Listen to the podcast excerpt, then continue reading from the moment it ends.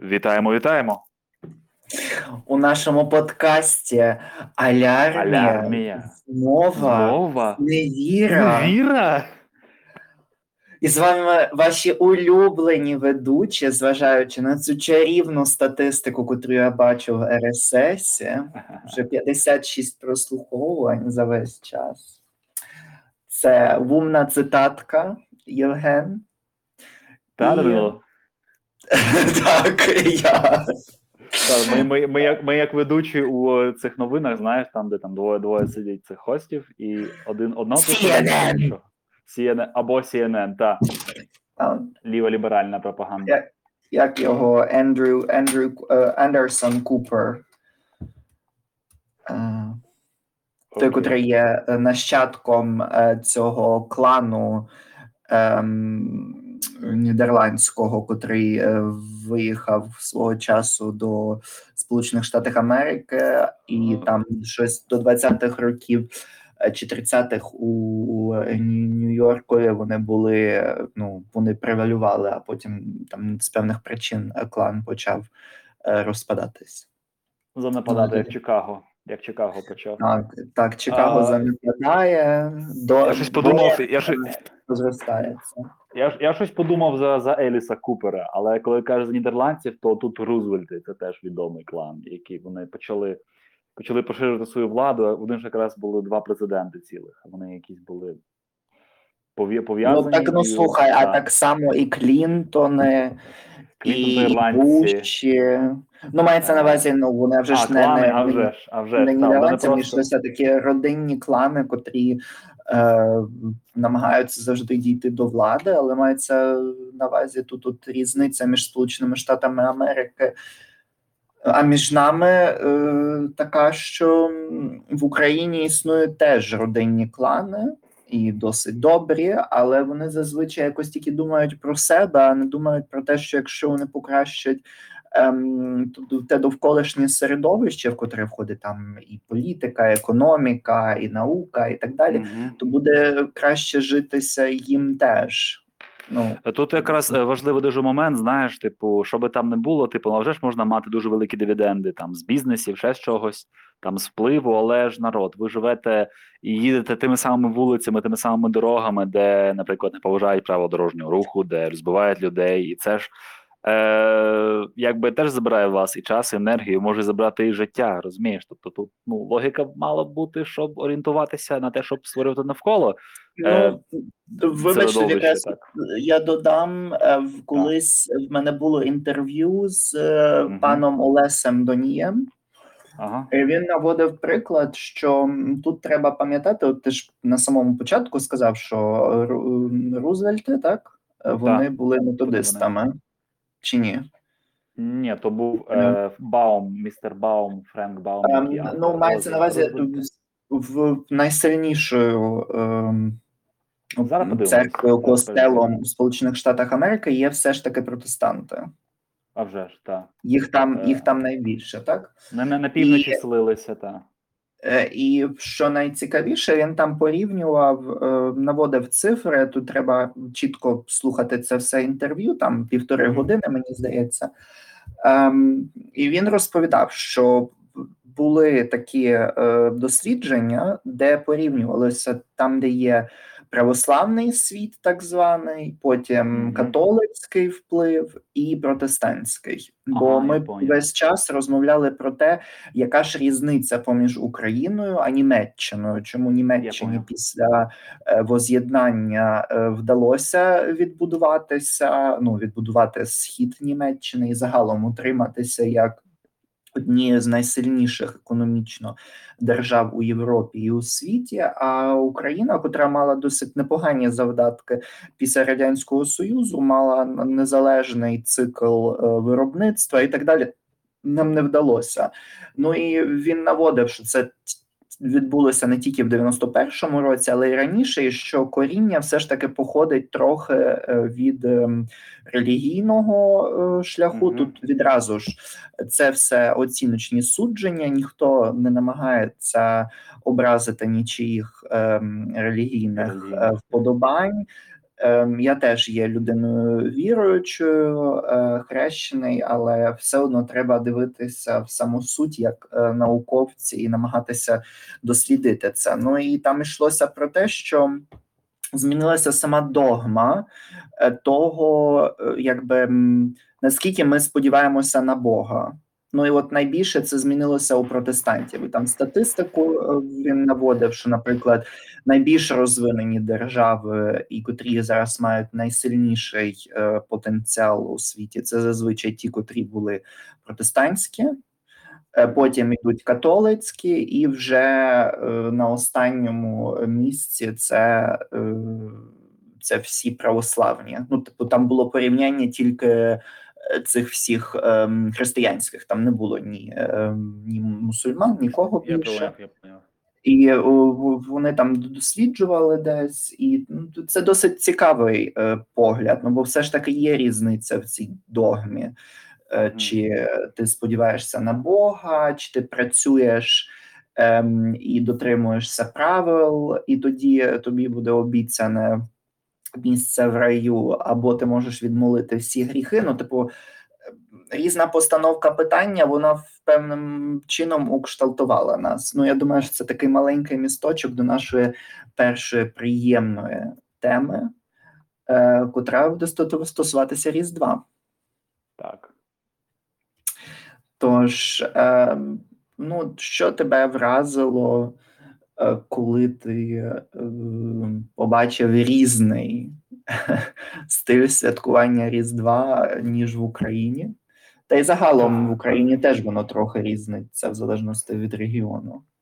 Так, правильно. Ну, найперше, що можу сказати, е, треба усвідомлювати контекст і взагалі е, історичний досвід, якщо ну так би мовити. Бо е, я народився якраз у центральній Україні, е, і ем, можу помітити, що Різдво воно якось одночасно було е, якби конкурентом Нового року, і виникав такий дисонанс. Е, Різдво чи Новий рік, яке з них е, свят, вони дуже схожі. Яка ж тоді різниця? От ну і коли дитиною був, то бабця мені розповідала вже ж е, за е, народження Сина Божого, за ці традиції, які в нас є, і е, через те, що я виріс якраз в ну урбанізованому середовищі, тобто міське населення, то ці традиції якраз вони е, приходили не через оточення.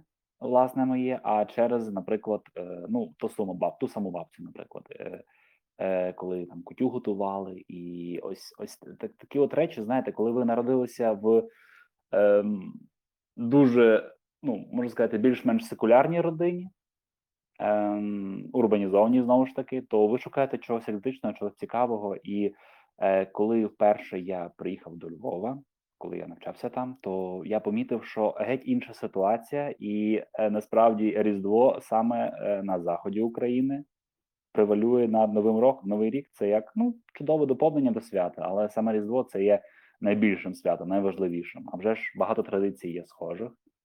Е, знову ж таки, колядки дуже класні, і, і загал- загалом весело. Я от коли зростав, то у мене така була трохи заздрість е, до тих людей, які там львів'яни, мої одногрупники, бо для них це все живі були речі, коли там е, ходять, колядують, коли збираються вертепом, особливо там були е, які там бабці в них села, і там, коли хлопці збирались колядувати, там вони вертеп влаштовували, там козу зі звіздою ходили, і це, це так класно насправді. От Е, щодо України, щодо Різдва, потім я почав е, читати, і е, одна важлива річ, яку треба прояснити зараз нашим любим слухачам, слухачкам, це стосовно е, календаря, стосовно взагалі дат Різдва в Україні.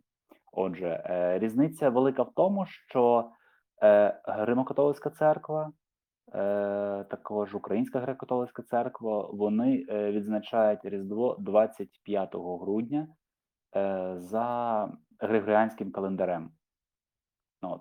Цей календар був прийнятий в Україні 12 або 25 лютого е, 18 року рішенням Української центральної ради. Тобто до григоріанського календаря е, панував в Україні юліанський календар, він більш старий е, і менш точний.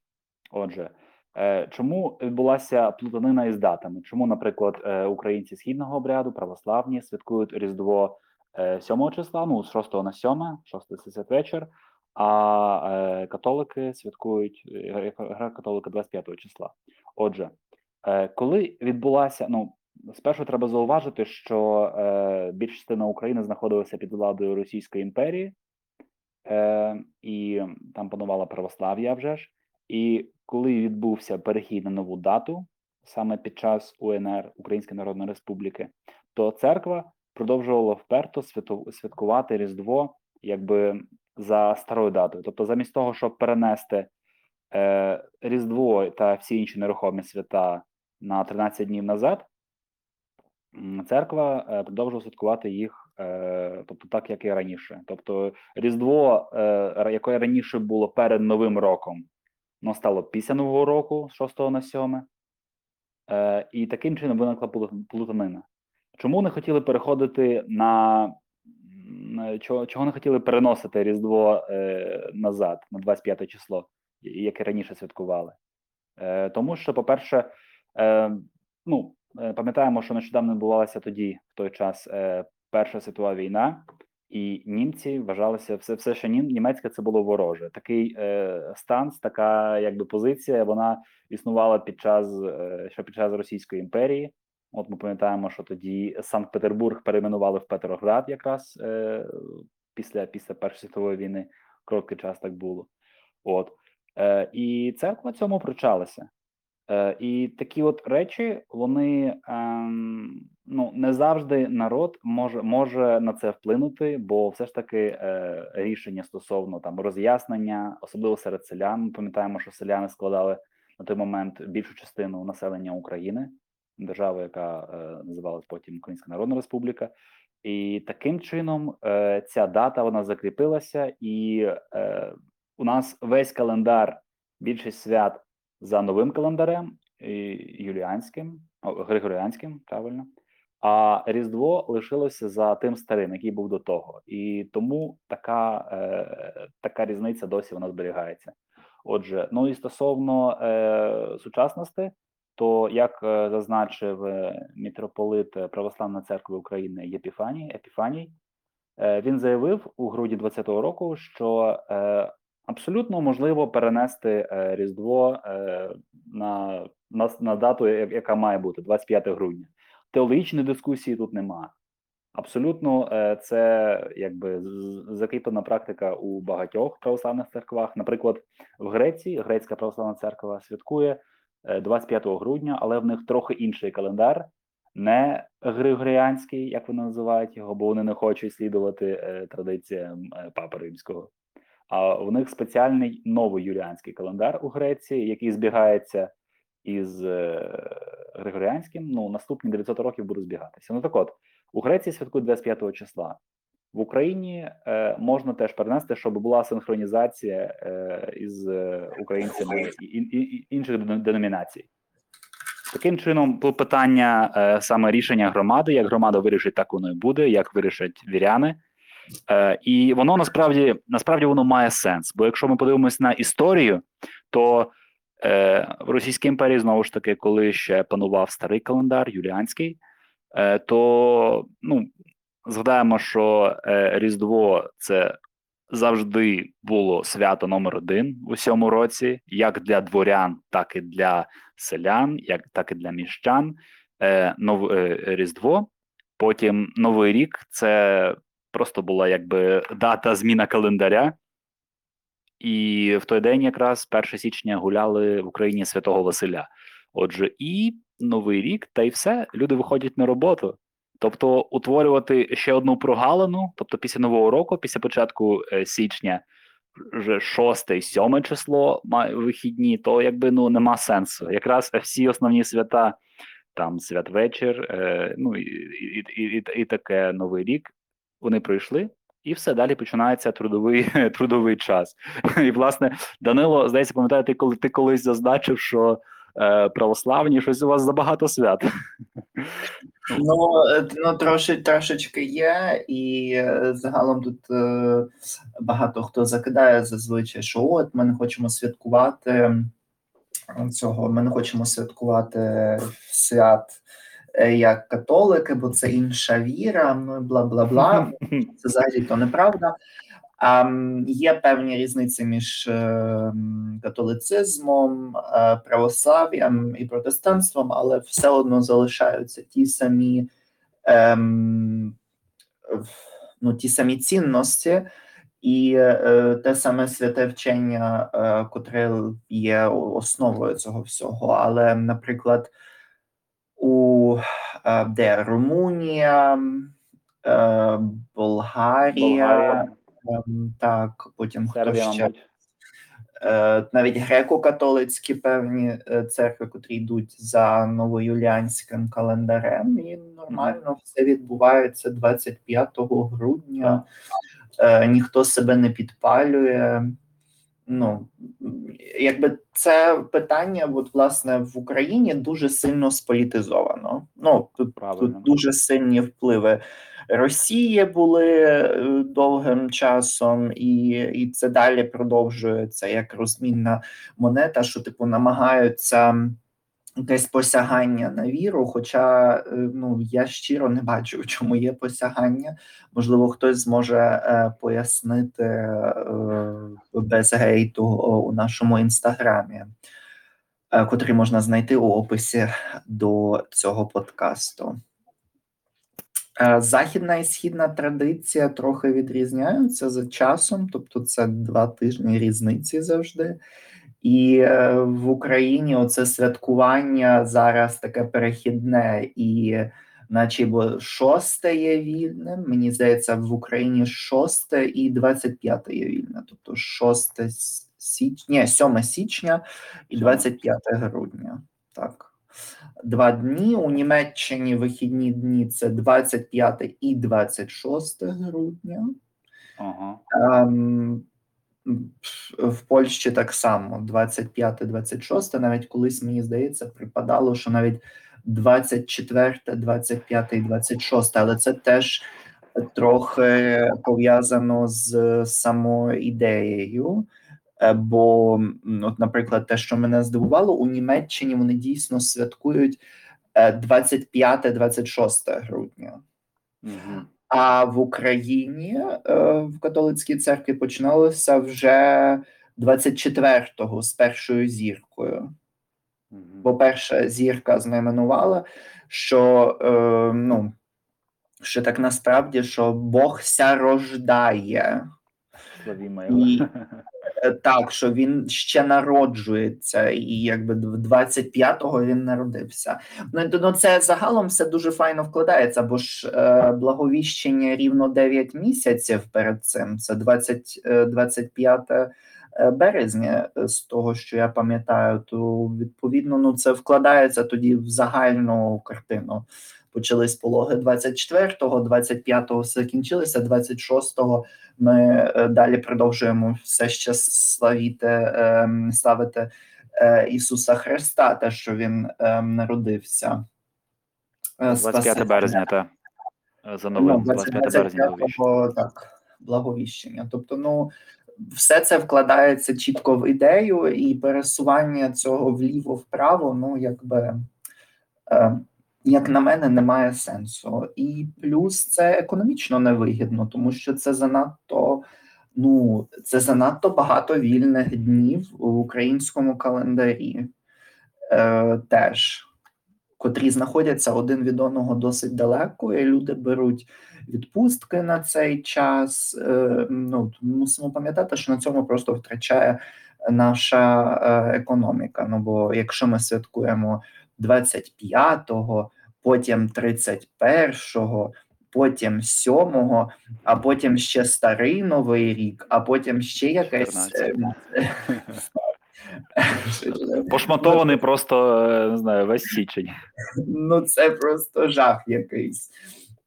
У Німеччині а вже ж це теж відчувається, тільки зазвичай раніше. Починається адвент, і вже від адвенту аж десь там до перших чисел, так десь до 5 січня ще нічого не можна розв'язати, жодних проблем, жодних питань.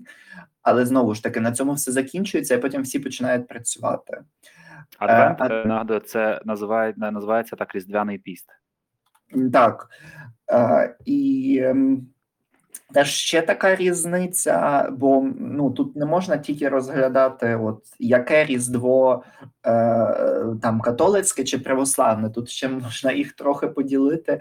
Е, Різдво все ж таки там е, в Україні. е, В Польщі, в Німеччині, все ж таки традиція загальна країни дуже сильно впливає на розвиток ем, свята як такого, бо в нас були дуже сильні впливи ем, радянської окупації, і загалом такий, такий постколоніальний синдром, тому е, оце перенесення е, всіх правил Різдва, якби, якщо так можна сказати, е, на Новий рік є неправильною. Ну бо Новий рік е, ну, не є християнським святом. У мене є дещо сказати з цього приводу. Е, Тут найбільша е, велика така теорія змови. Ну, не теорія змови, окей. Я хотів сказати, conspiracy, це трохи трохи інше. Значить, коротше, найбільша тут загадка навколо ялинки. Бо ялинка Так. так Ну, ну бо ж це вічне дерево. Та е, з, ця традиція була започаткована знову ж таки. Ну документується, що вона пішла з Німеччини свого часу, і до цього доклали е, руки протестанти. А вже ж е, спочатку вона стояла, прикрашена ялинка стояла на дворі. От і потім вже це десь 16-17 століття. Е, Вважається, що Мартін Лютер е, теж доклався до цього. Ялинку почали розміщати у хаті всередині вона була символом Різдва у першу чергу. Завжди, завжди була, і ця традиція Ну, потім та-та-та, кажи. Ні, ні, я хотів тільки додати, що ем, ялинка, чому теж ялинка, бо вона зелена взимку. Ми живемо в е, бо загалом є пальма. От, наприклад, в католицькій церкві, коли йдеш на Різдво, то ти маєш пальму зазвичай.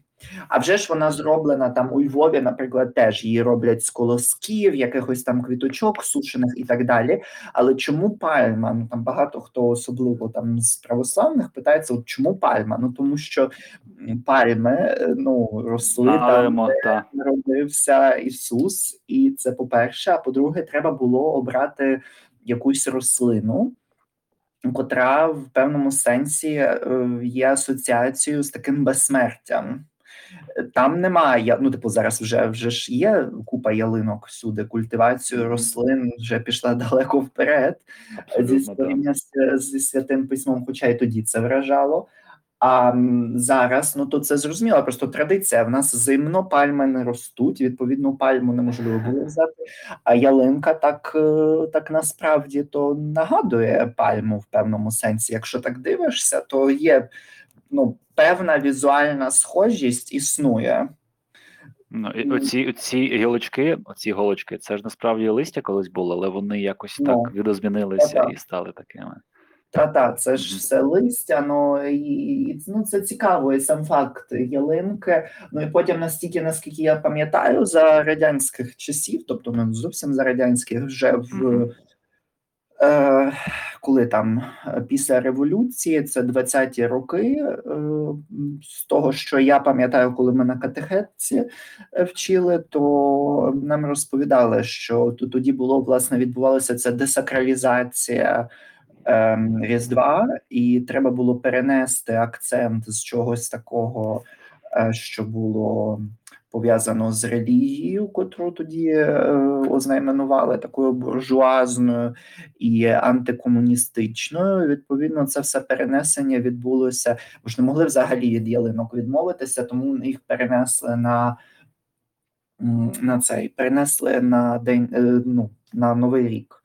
Е, Ну, от. Е, та, та, та, це відбувалося упродовж 30-х років. Тоді якби Різдво не було заборонено настільки. Мається на увазі, що е, могли тебе, тебе зголосити, але водночас офіційної позиції з цього питання не було. Тому е, як могли, тисли пропагандою. Пропаганда була груба, неотесана, тобто плакати всякі, там, де показували пиятиків, які там не знаю, з церкви йдуть. або була дуже така вишукана і е, грамотна. Наприклад, писали. Е, Хтось писав е, оповідання про ялинку, як вона росла, як там пташечки літали, як їх там відголовила матінка, як вони народжувалися з цих з яєчок. Потім приходить бородатий дядька, спилює цю ялинку, пташечки падають на е, сніг і помирають. І коли дитина це читає, її психіка травмується, і а вже ж ні, не треба ніякої ялинки. От, але зрозуміли, ну частково це десь у 30-ті роки стало зрозуміло, що та, Це можна зараз використовувати, коли е, вирубують ліси в Карпатах. От теж ой-ой. цю пропаганду нам на добро, особливо коли там е, вирубують ці всі смереки, то от якраз для Ікеї. е, То, ну, то, ну, хоча Ікея взагалі не знала про це з того, що я пам'ятаю, це якась фірма збрехала про походження е, цього лісу. Ну, Мгм. Бо зараз ще нас заблокують. Зараз скажуть, що ми розповсюджуємо фейки, фейк ньюс. у, нас протекція, протекція Сороса, тому я впевнений. Ну, нам платять гранти, е, щоб ми оце от тут Щоб ми їли. за кордоном, як, е, як, як його звали? Як Улянов, чи як його там звали? Е, хто з них? На німецькі Лисий? гроші. А, Лисий Бубан, а вже ж. Та. Я пам'ятаю історію, На, коли, на коротше, на прусські гроші. Е, Пам'ятаю історію, коли Леніна звалили в Києві, то якась бабця ходила там і кажуть. Їй кажуть, все, все, вітаємо. Ну, обнімають фотки показують. Вона каже: Ой, лисого, нарешті звалили. Отак от. Е, пропагандували, пропагандували, та не допропагандувалися. Бо, Ну, з таких, от жартів, не зовсім жартів. Моя бабуся колись працювала у пологовому будинку, і вона розповідала, що ем, одного разу їй там якась жіночка почала розповідати про ем, ну я не знаю чому, але от. Йшлося про саму пропаганду, бо я от питав, чи бабуся розуміла, що на той час їх реально окуповували ментально, і от е, за що я дуже поважаю свою бабусю, вона сказала: ну, типу, вона визнала, що от зараз, коли весь цей приплив інформації, можливість дивитися YouTube е, Мгм. І е, там слухати Радіо Свободу без перерви, це більше не заборонено, то це зовсім інакше сприймається. І люди почали розуміти, ну що не менше вона там і дідусь, що їх просто тупо зомбували і окуповували. І е, як вона це теж зрозуміла з часом, бо була така лакмусова ситуація, коли ця там пані в тому пологовому будинку почала їй розповідати, що ну от, ну ви ж розумієте, е, цього Леніна взагалі купили. І е, ну, типу, він сидів, відсидів вже весь майже весь час, коли там були революції і так далі е, в Німеччині. Потім він е, приїхав, і взагалі, що робить типу комуністичний режим. Ну і взагалі, бабуся, коли почула оці маркерні слова на той час, то вона взагалі перелякалась, сказала, що. Що ви взагалі таке говорите? Перестаньте. Ну а зараз, коли дивиться на це все назад, ти кажеш, що ну вона мала рацію. Вона мала рацію тоді, просто це було страшно тоді визнати. Ну. Або ще такий один приклад от із серії пропаганди, і повертаємося Так. знову до Різдва. е, Про те, що їм приносили е, там була якась годинка, політ-годинка чи щось таке. Політ-хвилинка. Ну, як ото завжди. інформація. Так, Та, ну щось так, щось таке. є таке, І є таке. вона розповідала, що приносили їм всякі журнали, типу в стилі там Vogue, е, Базар, чи я там не знаю, що Ого, є час файні журнали, слухай. дістати бурду. Ні, бурда потім вже була дозволена. Ну але там в той час якісь такі реально, ну якби з точки зору радянської влади, дуже буржуазні журнали, і показували, що от ви бачите, це все люди, там, котрі святкують Різдво. Котрі вони вдягають капелюхи, ви розумієте, вони обкрадають людей. А моя бабуся цей, ну там що от пиятика протягом дня ходить замість того, щоб працювати на розбудову суспільства. А моя бабуся вже в той час почала шити. Ну, вона походила там Мгм. на курси спеціальні, і вона вміла більш-менш шити. І вона почала задумуватися. Вона каже: я в той час вже почала себе ловити на думці, що ну зачекайте, але ж капелюх це дуже дорогий аксесуар, навіть у радянські часи. Тобто були якісь там ательє у великих містах, або ж це можна було дістати тільки на купони. І, і те, ну, типу, щоб капелюх з полями, ну, типу, це чоловічий, це було майже неможливо. Дивись, якщо він дорогий, то ти даєш гроші і ти платиш якби Так, працівникам, так, робітникам. Ну, ні, як ні, мені ні, здається. а вона а вона про інше почала думати. Мгм. А Як що добре? людина, котра байдикує весь день, не має грошей, може купити цього капелюха. Розумієш? Оце, От. це логічно. Бо ну, але ж ну, пропаганда, розумієш, коли це лється з усіх сторін, то це складно все вловити. Бо А здається, що це певна норма. Такий момент, Ну. знаєш, я згадав за, за Різдво і за різдвяні символи. Зірка, яка на горі цього ялинки, Ну, символізує- зірка. Віфліємську зірку. Та а за радянських часів. Е, ну, якщо там е, подивитися репродукт, ну, ці фоточки цих е, яких листівок, які там є, то на горі червона зірка, а вже ж то комунізм, ніщо інше просто. Тобто відбувалася така майстерна підміна понять, як зі свиноматір'ю, якщо ти знаєш, на ВДНГ. Якщо піти подивитись, ну, то там так, так, так. так. Але ікони перероблені. Так. Ну тут треба ще е, звернути на це все увагу, вже ж. Але ем, тут теж певні сперечання навіть в Україні вже після того всього, як е, після того, як декомунізація почалась, і загалом, ну типу, не офіційна декомунізація, а загалом відхід України від радянських якихось таких правил. Ем, і мені здається, в Польщі в певних регіонах є ще певні проблеми питання. Що ж все ж таки ставити нагору ялинки, зірку, янгола, чи просто е, верхівку таку, знаєте, як бурульку догори? Мгм. Це все ще є дискусія.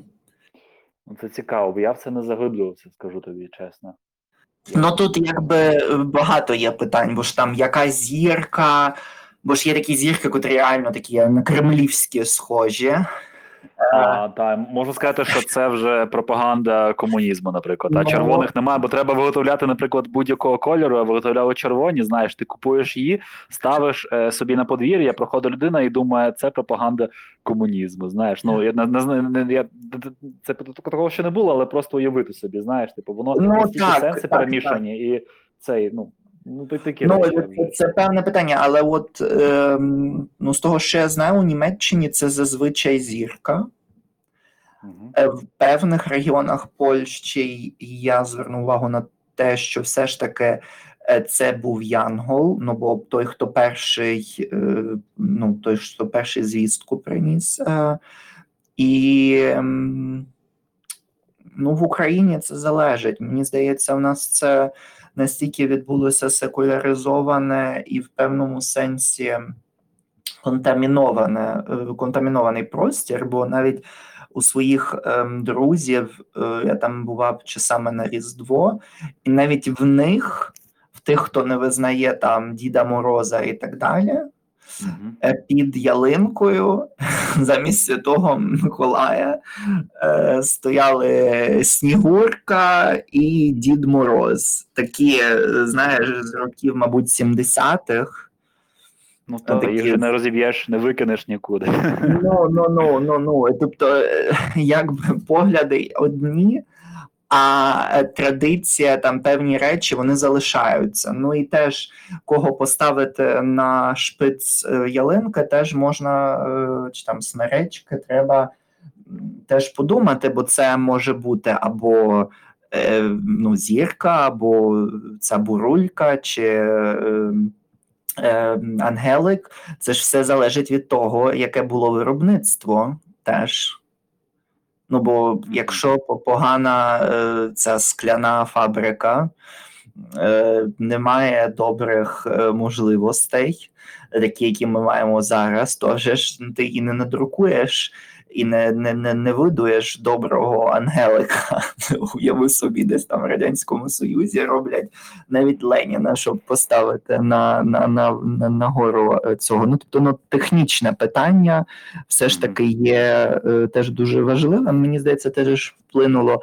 Хто був багатшим, той мав Ангелика, е, хто міг, той дозволив собі зірку за ідейністю, там Бетлеєм і так далі. Ну, тобто, мені все одно, що буде е, на горі ялинки, якщо чесно.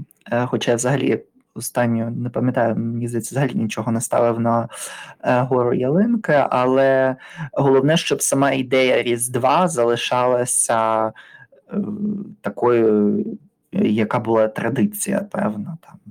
Непорушною. Це страв, е, перша зірка, е, ці е, якісь.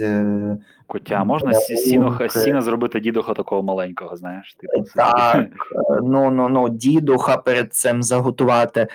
Ну тобто, це все. Ну і це ну це класно. От це мені здається більш важливо в Різдві і пам'ятати про ну про ідею. Е, на рахунок е, польського Різдва, от в тебе був дуже яскравий період свого часу у Вроцлаві. Можеш поділитися, е, чи довелося стати тобі свідком якихось подій, ну, е, святкування, чим вони схожі? Я знаю, в них яблука дуже популярні. Якщо ставити під цю під е, ялинку, то польські яблука, а вже ж то частина вже їхньої місцевої культури. Вони там є, і ще короб. Ем, ну там почнімо з того, що тут питання перше, хто приносить подарунки. Бо ем, ну, загалом моїй родині і всіх, кого я знав, навіть у Львові, це зазвичай був Святий Миколай. Угу. Ну, У родині у, у родині е, у Львові польська, там, де ти працював? Чи, чи... Ну ну, тобто, це А. все зазвичай був Святий Миколай і ніхто там інший. І ем, це все якби залишалося незмінним. Е, в порівнянні до Львова, особливо, ну тут Львів є дуже особливим містом. Вони як починають святкувати від 24 числа, мені здається, або навіть раніше. Навіть ярмарок не згортається, мабуть, до числа 11 січня. Хоча дай Бог, щоб цього, щоб цього року був ярмарок, а не як в Німеччині. Ем, у Польщі дуже довго ем, ну, ярмарок закінчувався вже 24-го. 23, 24, все вже ярмарок закінчувався різдвяний. І ем, з таких якихось речей зі святкування. Е, ну, зазвичай це дуже родинне свято. Тобто всі збиралися і просто їхали додому. Це неважливо, чи там хтось посварився, чи ні, але зазвичай всі поверталися додому, власне, на Різдво. Тому як оце зазвичай в цих західних фільмах, оце от там е, всім захоплюється, всім подобається, що там от на Різдво щось стається. Ну, на Різдво щось стається зазвичай, бо всі їдуть на Різдво додому, тому оцей от трафік і так далі. Сім'я збирається, ніколи вас не бачив цілий рік, і краще ще рік не бачити. Так, так, ну але все одно вони не переплюнуть Україну, там, де троюрідний дідусь, тітка, котрої ніхто не бачив, хіба що один раз на похоронах, щоб потім відбити е, чийсь спадок. Ну, А, вона тебе сватає Ем. вже до своєї дочки. ну, ну, ну. Ем, і тут ем, з таких цікавинок, на, наприклад, в Україні немає такої традиції, як мати е, такий машляний бараник. Це от реально баран, зроблений з масла. Е, бо ж ем, Ісус теж є агнець Боже. Агнець. Я бачу, я бачу. Тобто зараз відео. агнець це є бараник, і, ну, і от всі їдять цього баранка. Ем, зазвичай е, служба е, в Польщі відбувається набагато е, раніше. Десь вже від 14 там 16 години вже зазвичай починаються служби, щоб люди могли провести е, разом ем, час, а не хардкор на всю ніч е, різдвяний. Е, типу, в певних православних церквах. Тому ем, ну, щось такого, ну це пальму додому зазвичай заносять, те, що не є традиційним в Україні, чи ж би це е, православна чи католицька церква, бо в Україні все ж таки, ну не знаю, якось пальма, мені здається, я тільки у Львові бачив. Більше ніде. Ні у Тернополі, якось, ні у Франківську не бачив, щоб. Е, хоча, можливо, хтось мене виправить і знову ж таки допише нам у коментарях, розповість, як це святкується у їхньому регіоні. Ем, також у Польщі ну, е, зазвичай теж їжу вішають. Е, ну, а вже щоб ніхто собі не уявляв, що ця ялинка завішана їжею. Е, ні, але якісь Я там... думав, цукорики якісь. Так, цукорок, якесь маленьке яблучко, ем, а так все інше, ну теж знову ж таки, Польща постраждала від е, в певному сенсі, і Е, відповідно Польська певні- Народна Республіка. Так, так, я- я так, пояснюю, точно, та, це- так. Тому по- теж постраждала від цих комуністичних ідей, тому там запах мандаринів теж е, зазвичай асоціюється з е, Різдвом. Та, голубий огоньок. Ну там взагалі жодних е, аганьків немає, але. Значить, не так постраждали. Бо в мене Ну, така так. дитинстві еклектика була, знаєш, типу, чого? Що це таке? Ну, якби пам'ятаєш, що свято, знаєш, там бабця включала телевізор, там танцювали зірки, старі пісні про головне, якось так, і, і, і, і, і якось тепер час проходить, я усвідомлюю, яка це була некрократія.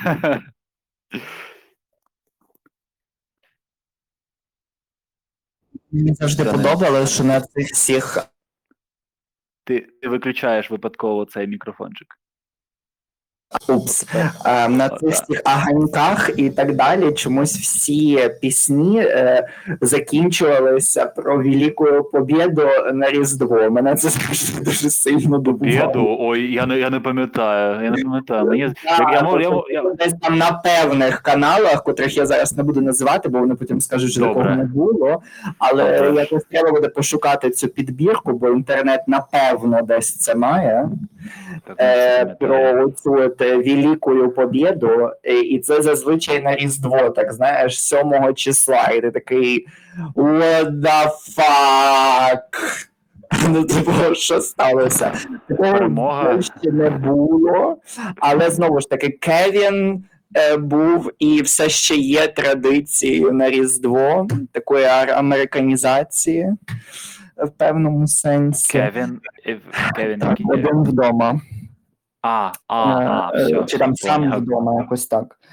Ем, ну, а я з таких от речей зараз, якщо чесно, так намагаюся пригадати. Ну, воно відчувається теж по-іншому трохи. Бо ну, все ж таки Польща, Україна, ну, типу, так чи сяк, який би ми там не мали зв'язок з Польщею, чи там як довго не жили, все одно ну, це і по-інакшому святкується.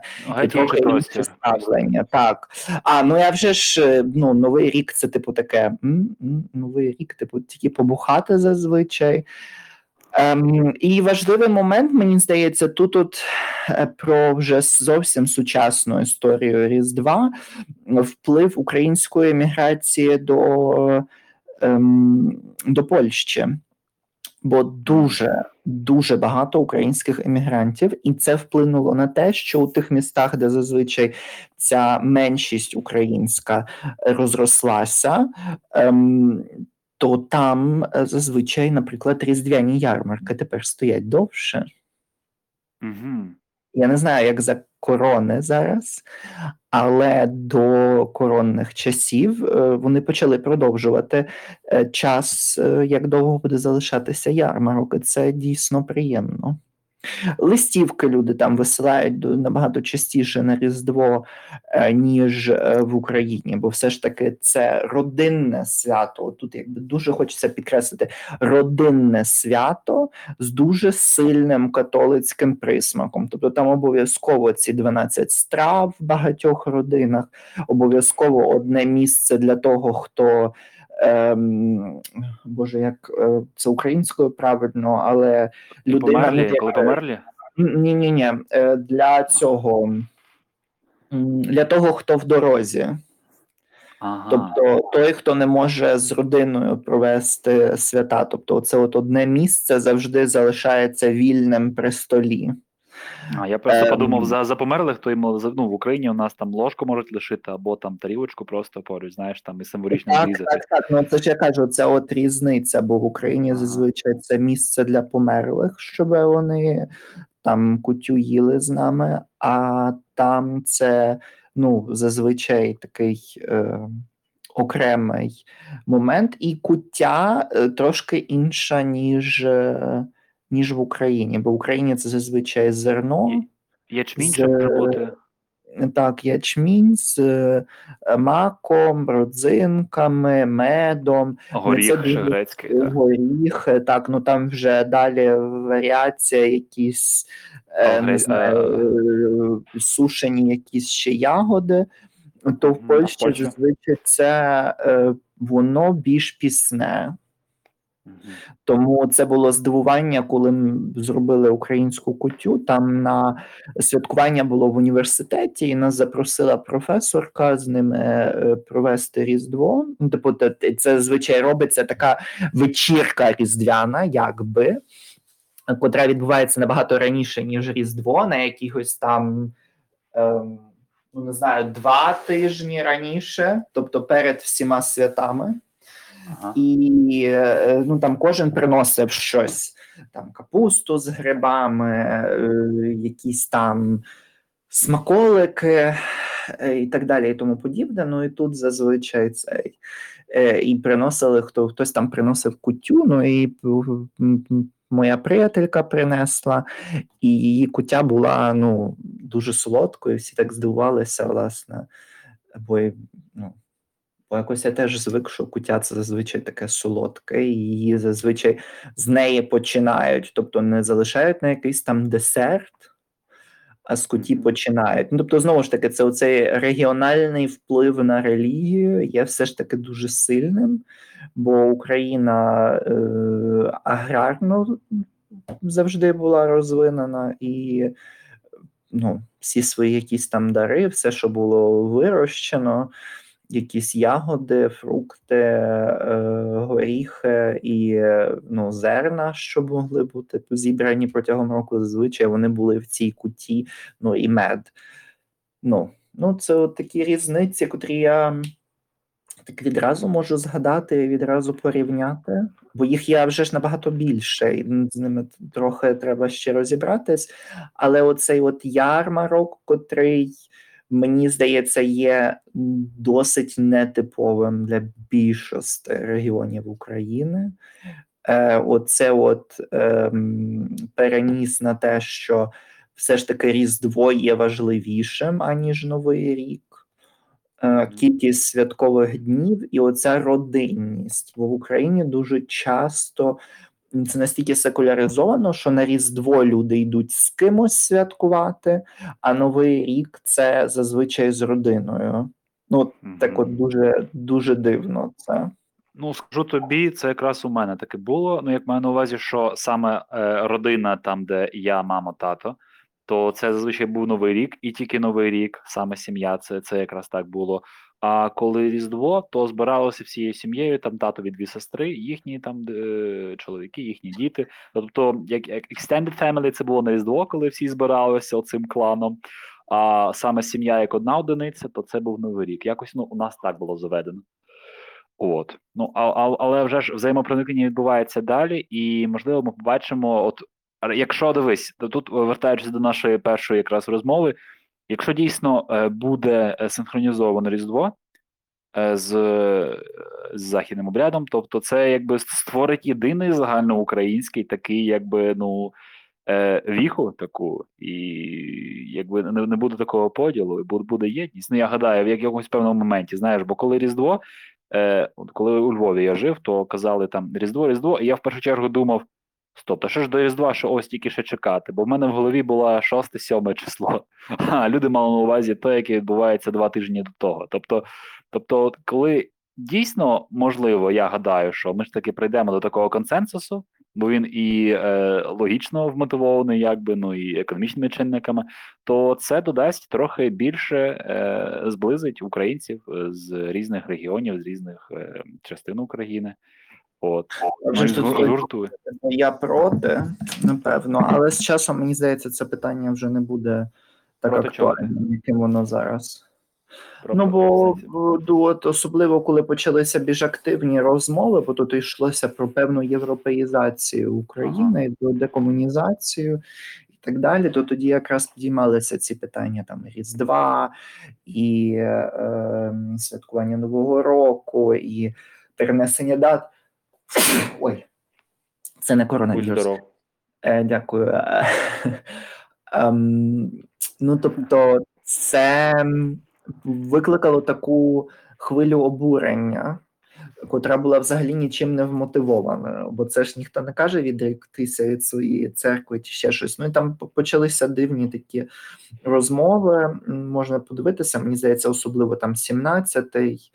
Е, 18 роки зараз як Я, я, я розумію, я розумію, що ти маєш на увазі. Ну я розумію. Ну, ну так. роздрібленість ну, в Україні е, все ж таки церква не є пов'язана жодним чином з державою і не зіграла такої важливої ролі свого часу, як е, це зробив костел у Польщі. Бо Ну, костел у. Польщі свого часу дуже багато зробив для того, щоб е, Польща стала е, незалежною від комуністичної узурпації, тобто підтримка солідарності, а потім е, перехід вже до того, що вони підтримали теж е, вхід е, Польщі до ЄС, а вже там з Е. певними проблемами, але це все зробив польський костел. Я розумію, зараз багато поляків, хто там можливо знає українську або розуміє її, почнуть мені закидувати, що я не зовсім маю рацію. Ем, з пункту бачення українців, католицька церква зробила дуже багато для, ем, для Польщі.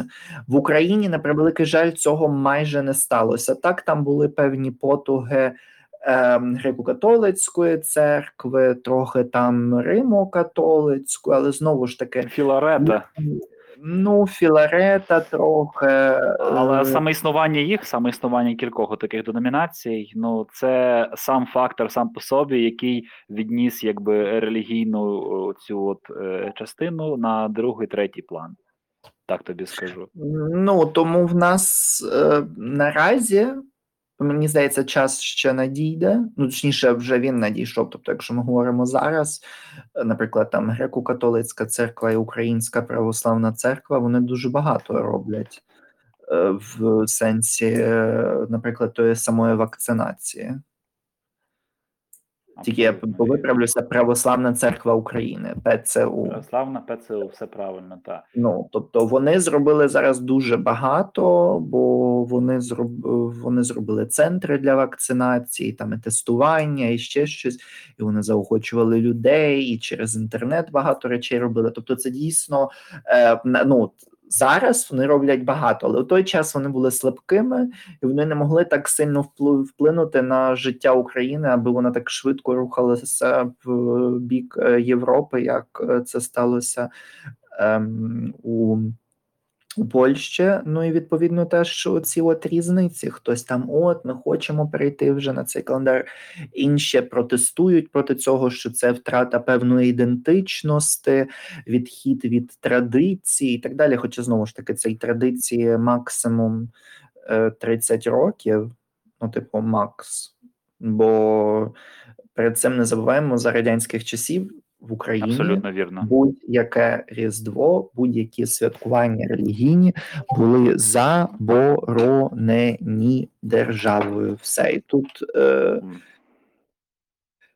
про що навіть говорити, як багато хто каже, що от, типу, було таке православ'я, і от всі прям ходили до церков. Не знаю, десь під полою ходили до церков, але Так. ну і святкування Різдва і так далі теж не було в пріоритеті не у ні у кого. Ну, та й, та й це все. Ну, тільки от різдвяних ярмарків цього року нема, бо у Німеччині вони чітко е, вчора, вчора заборонили вже це все через коронавірус, так що не буде улюбленого Глінтвейну, не буде обжирання всякими цими кренделями і так далі. Тому таке трошки сумно. Мгм. Ой, Проте почався сезон Мераї Керрі. Ні? М, м. Я би залюбки почав сезон просеко. Ну, цей мені сезон, здається, взагалі ніколи не закінчується, так що особливо в часи корони, типу, сезон просеко, сезон е, пива, радлера і всяких таких речей. Ну, Так. Ну, теж оця от різниця, просто от Різдво, воно не тільки. Ем, воно не тільки про родину тут за кордоном, воно також про те, що ти там, е, наприклад, робиш свій дім, свою хату, ти її прикрашаєш, ти йдеш, купуєш цю ялинку. Е, В Європі взагалі оце сприйняття, що це все мусить бути якимось таким вже біо правильним і так далі. Тобто, це ялинки, котрі потім можна висадити до цього, до в землю, лісі. Ну, типу, там вже ж не всюди, як у Німеччині, треба спеціальний дозвіл мати, щоб висадити.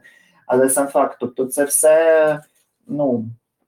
Це традиція, вона розширюється. Там ці віночки всюди, їх можна як в Польщі, так і, і в Німеччині, там на, на дверях їх розвішують. Тобто цього в Україні нема. Ну цього нема з багатьох причин, і не тільки тому, що ми різнимося від них, але тому, що люди до цього ще ну не звикли.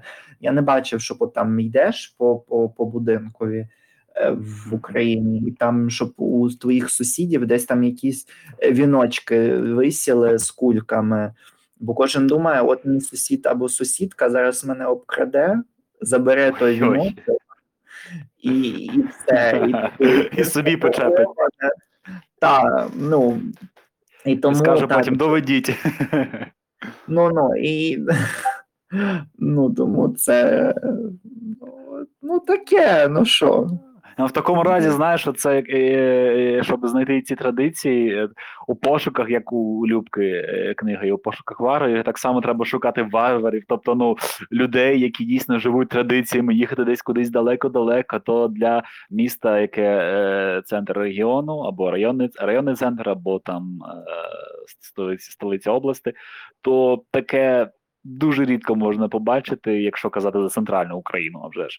Тому таке, таке дійсно, ну це екзотика в певному сенсі. Ну, центр, схід, це все це все дуже, дуже сумно наразі. Мені здається, це трохи переходить е, з заходу на схід. Ну, Плюс ще певна американізація. Е, Це теж додає оце бажання мати гарно, крас... щоб, як то на селі кажуть, щоб гарно і красиво. От. Красиво, гарно. Так, Та, ми, щоб- ми, ми знаємо, е, шановні слухачі слухачки. ми, ми знаємо, за що говоримо, бо я з центру, Данило зі сходу. Тому бачили все на власні очі. Та, оце щоб гарно і красиво. Ем, ну, це там сміх сміхом, але ну, ну подивимося. Подивимося, як то буде далі. Ну що ж, ми потихеньку перепливаємо в наступну тему. Хіба що ти, Євгене, ще маєш щось додати до цієї теми? О, наразі. Я, я думаю, ми до, до нього ще повернемося. е, в наступних випусках. Бо У спеціальному постріздвяному випуску будемо розповідати, як ми бухали про секу. Абсолютно правильно. Так. Як нам виділися всякі кози, жиди, лікарі, е, там, і, і таке все, і весь вертеп. Ну, а, ну ти є от ще що згадаю всім. Е, колись один з наших президентів прекрасних, е, Віктор Ющенко.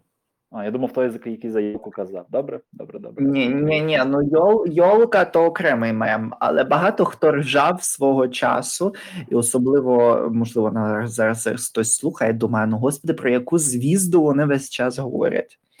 Так. Ем, е, і він колись сказав звізда вертипова. Ну і всі там, особливо Східна Україна, просто розривалися на сміх, що Боже, яке воно дурне, що, що ти воно таке каже? Ну, ем, а так насправді звізда це дуже ну, це чітко окреслена зірка, котра є тільки на вертепі. Тобто, це там ну не пап'є-маше, але з певного роду це зірка, котра є завжди ем, з вертепом. Тобто та перша зірка, котру несуть колядники і так далі. Це, от, власне, звізда вертепова. Не Так, плутати слово- з іншим словом на П. Е, слово, до речі, дуже питоме взагалі для східного регіону, для слов'янських мов. Е, у литовській мові теж є звізда, трохи видозмінена, але це означає саме зірка. Тому я думаю, ну тут абс- абсолютно нема до чого дочепитися. Ну, особливо на заході України, то там взагалі є аж три варіанти, бо є звізда вертипова, котра є тільки на вертепі, е, є зірки, е, у котрі є у небі, е, з котрих е, складаються, е, ну, е, о, Боже, як вони називаються? Таке щось вумне хотілося сказати. А, а є ще маленькі, е, хоча я не знаю, чи хтось з молоді це зараз вживає, але там від бабів чи ще когось я чув, наприклад, гвяздка. Гвяз. Це такі маленькі. Ем, ем, це, що зараз називають паєтками, то колись називали грястками. Це зазвичай були такі е, маленьке, щось що блищить, і воно просто нагадує е, зірочку з неба. Ага. І це грястка. Ну. Тому аж три слова є на окреслення різних зірок. Боже, як називається це слово? Воно ж таке стожари, Боже. Стожари. Ага. Так, зірки складають стожари, але звізди і гвяздки, українські гвяздки, не можуть. Ну, та й таке. Або плеяди. Та, та, до речі, Ну. е, мене завжди цікавило е, саме термінологія. От я коли в дитинстві, ми ж а вже ж я читав за, за космос, за астрономію, і такий момент. в мене були е, книги деякі російською, і потім, коли я почав українською читати е, саме фахову літературу, тобто, ну бо а вже ж то ближче мені. Я читаю, і от мене так завжди так цікавило е, е, цей чумацький шлях, саме назва галактики, саме має, ну, має питому українську назву, яка тільки з нашими українськими реаліями пов'язана, і більше ні, ні з якими. Я, я гадаю, гадаю, типу, я не знаю, як в Білорусі, але у нас ну, чумаки, ці шляхи чумацькі, вони пролягали уздовж України, уздовж поперек, і це перенесено було.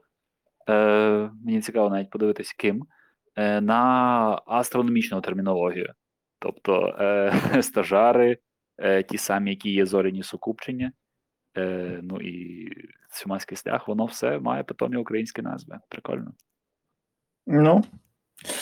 Е, Хоча чомусь в дитинстві в мене завжди було питання, чому власне стожари. Е, бо це в пісні Яремчука щось там стожари.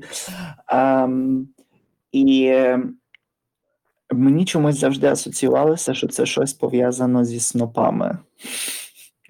А, є, Я є така версія. що це- Що це зірки, котрі укладені в констеляцію, певну. Але мені чомусь завжди здавалося, що це йдеться про снопи, чи взагалі то про женців, котрі жнуть. Ну, типу, точно не про зірки. Але, А, не саме, саме, ця, саме ця пісня, типу, в тебе Ну так, чомусь А. ця пісня, мені здавалося, що він все ж таки має на увазі Стопи тих, збирає. а не про зірки. Ну, але це таке. Добре. Тоді ми плавно переходимо до питання студія за кордоном і в Україні. Різниці, подібності, різниці, різниці і просто купа інших різниць, бо їх багато, і ми їх зараз розберемо. А вже ж, а вже ж. Ну, почнемо саме з того, що нам Почнемо з Це джерела.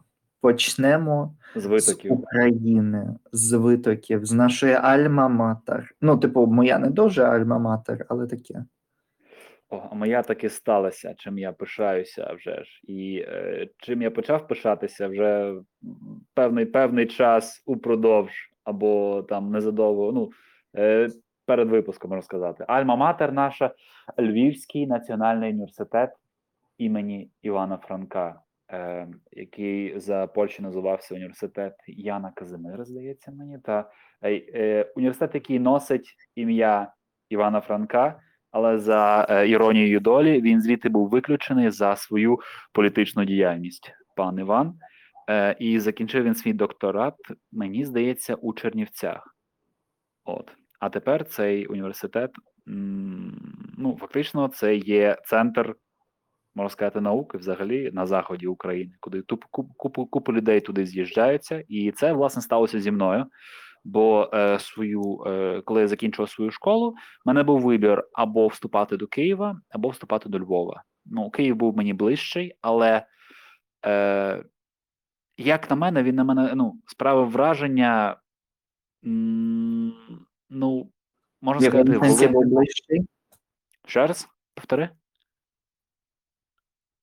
Якому сенсі був ближчий Київ тобі? А, ге- географічно був ближчий, бо я з Дніпровської області, е, і якби ось ось ось він можна сказати, десь скільки там було кілометрів 400, мені здається.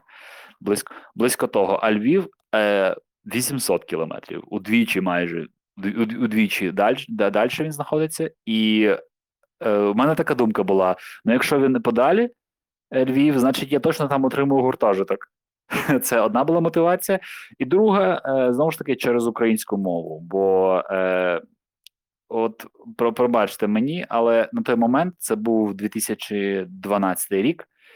Е, Мені здавалося, якщо я якби е, хочу здобувати освіту в Україні і хочу будувати своє майбутнє в Україні, то Львів більше підходив е, під визначення українське місто.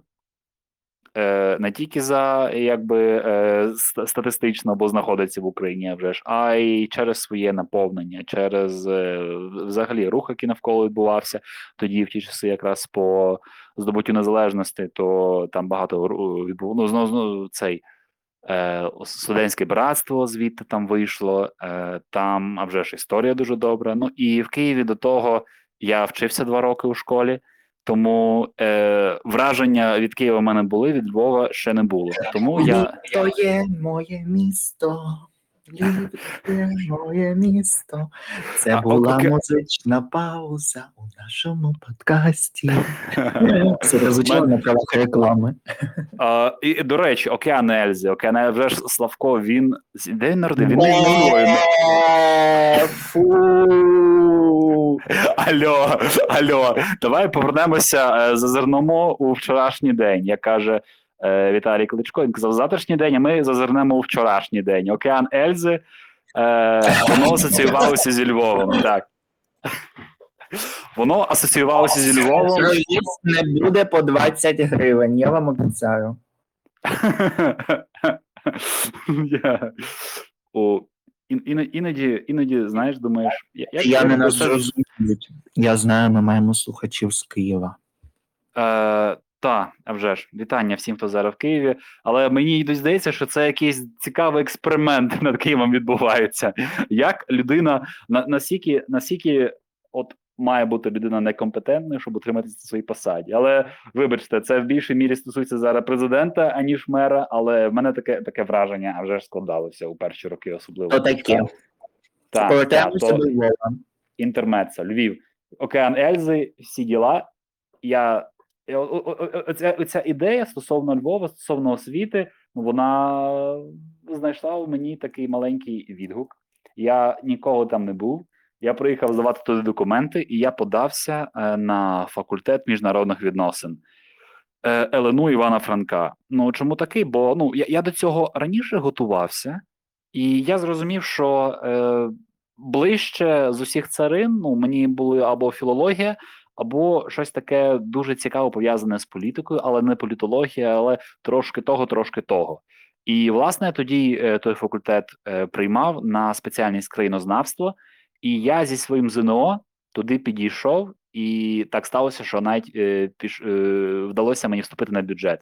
Я здавав дуже специфічні предмети ЗНО, щоб вступити саме на країнознавство. Тобто я не, не розкидав. А? Бужий. Що, щось сталося знову. Кажу, бужей.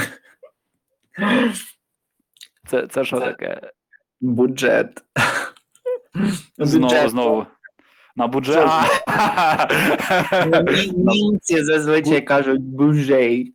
Бюже, ой-ой, народи, народи. Попустіться трохи, прошу вас, німці, бюже. Бюже. Вони думають, що це французьке слово? Е, ну, мені здається, вони взагалі з французької це взяли. Збочинці. У мене така підізра. Баджет, скажи баджет. Бюджет. Бюджет. Бюджет. Крем-брюле, а це крем-бюджет.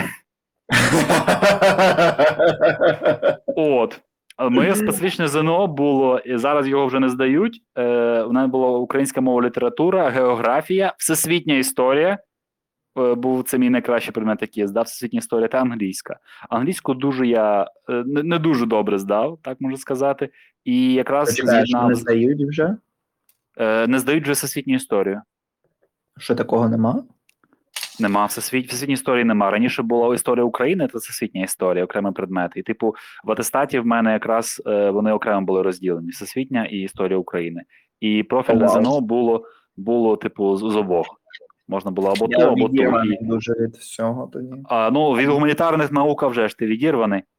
От. Тому е, мені історичка моя казала: не здавайте, ви нічого не здасте, не знаєте, ніхто не знає цього. От. А коли я прийшов, то я готувався дуже, дуже мало до всесвітньої.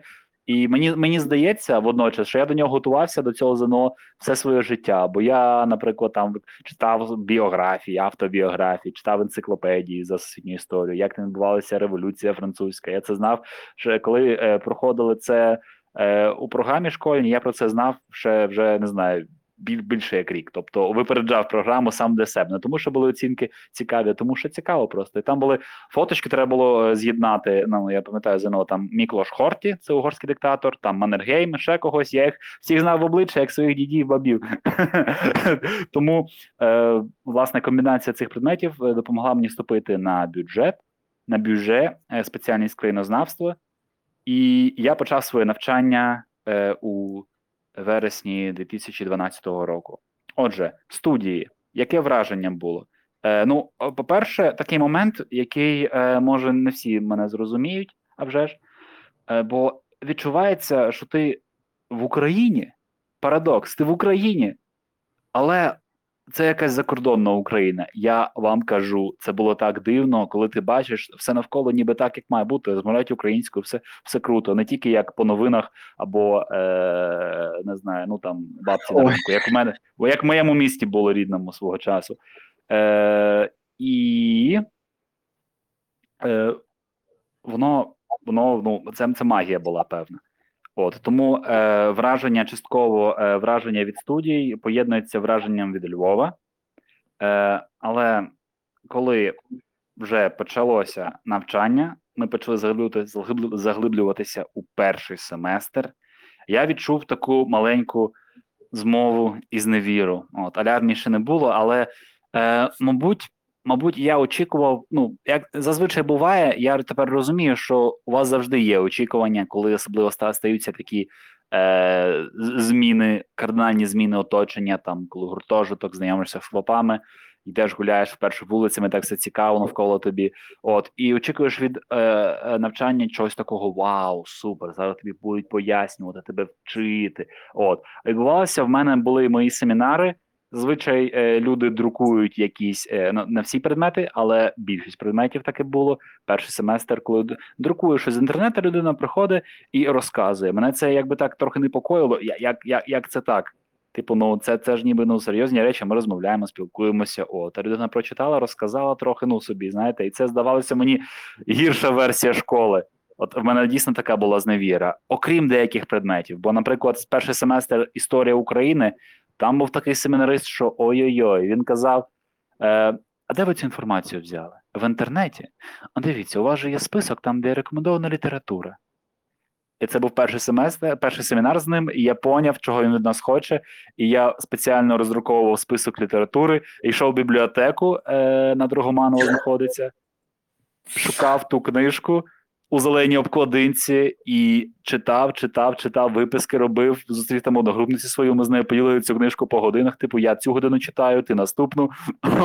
Отака кооперація. І це відбувається. Це дійсно ти відчуваєш, ти робиш зусилля. А у нас, ну насправді, мабуть, це така психологія, особливо мене, е- лінивого, не знаю, студента з іншого міста. Коли ти докладаєш зусилля, тоді ти ці здобутки цінуєш. І це було дуже багато зусиль, щоб отримати бали в нього на семінарі в тої людини. Він питав: А де ви читали це? Ну, у одногрупників. А якого кольору була обкладинка? А що тобі відповість людина? Ну добре, добре, ну це вже трохи перегине. Це Оце трохи от перегине. Якого була обкладинка. Я, я, слухай. Е, Я на фоні е, предметів, які е, там, де люди просто скачували ці з інтернету, там і читали на семінарах відповіді. Для мене це було, знаєш, як таке класі, таке вишукане, я не знаю. Е, Вимогливість, знаєш, типу, тепер же вже ж я розумію, коли багато речей пройшло, коли там попереду ну, позаду купу купу е, сесій в мене було, зрозуміло, що ну або людина знає, або не знає, і незалежно де вона бере бере свої знання, якщо ну якби ну ти, ти, ти робиш правильні висновки. І це е, кілька років по тому, коли вже був другий курс чи третій. Е, коли на, на іспиті, на семінарі, я ну, це була здається історія. Я вже не можу пригадати, але здається, це була щось історія політика України 20 століття, коли е, ми почали говорити за е, комуністичні режими прямо на іспиті. Я викладачу кажу е, типу, те, що я заносить в комуністичний режим, окупацію і так далі. Ну, я сказав за Чехословаччину, за Угорщину це, і він був дуже вражений. Вау, ви це знаєте? Ну, чудово. Він мені поставив за іспит щось 50 максимальна оцінка е, балів. Він мені докинув там щось ще ж кілька балів зверху. В мене загалом вийшло 95 зі 100. Тобто, це дійсно такий випадок був, коли ти розумієш, що викладач цінує твої зусилля, і твої знання. І, типу, е, е, цьому заклало підвал. Не знаєте, знаєте якраз. багато, сідайте два.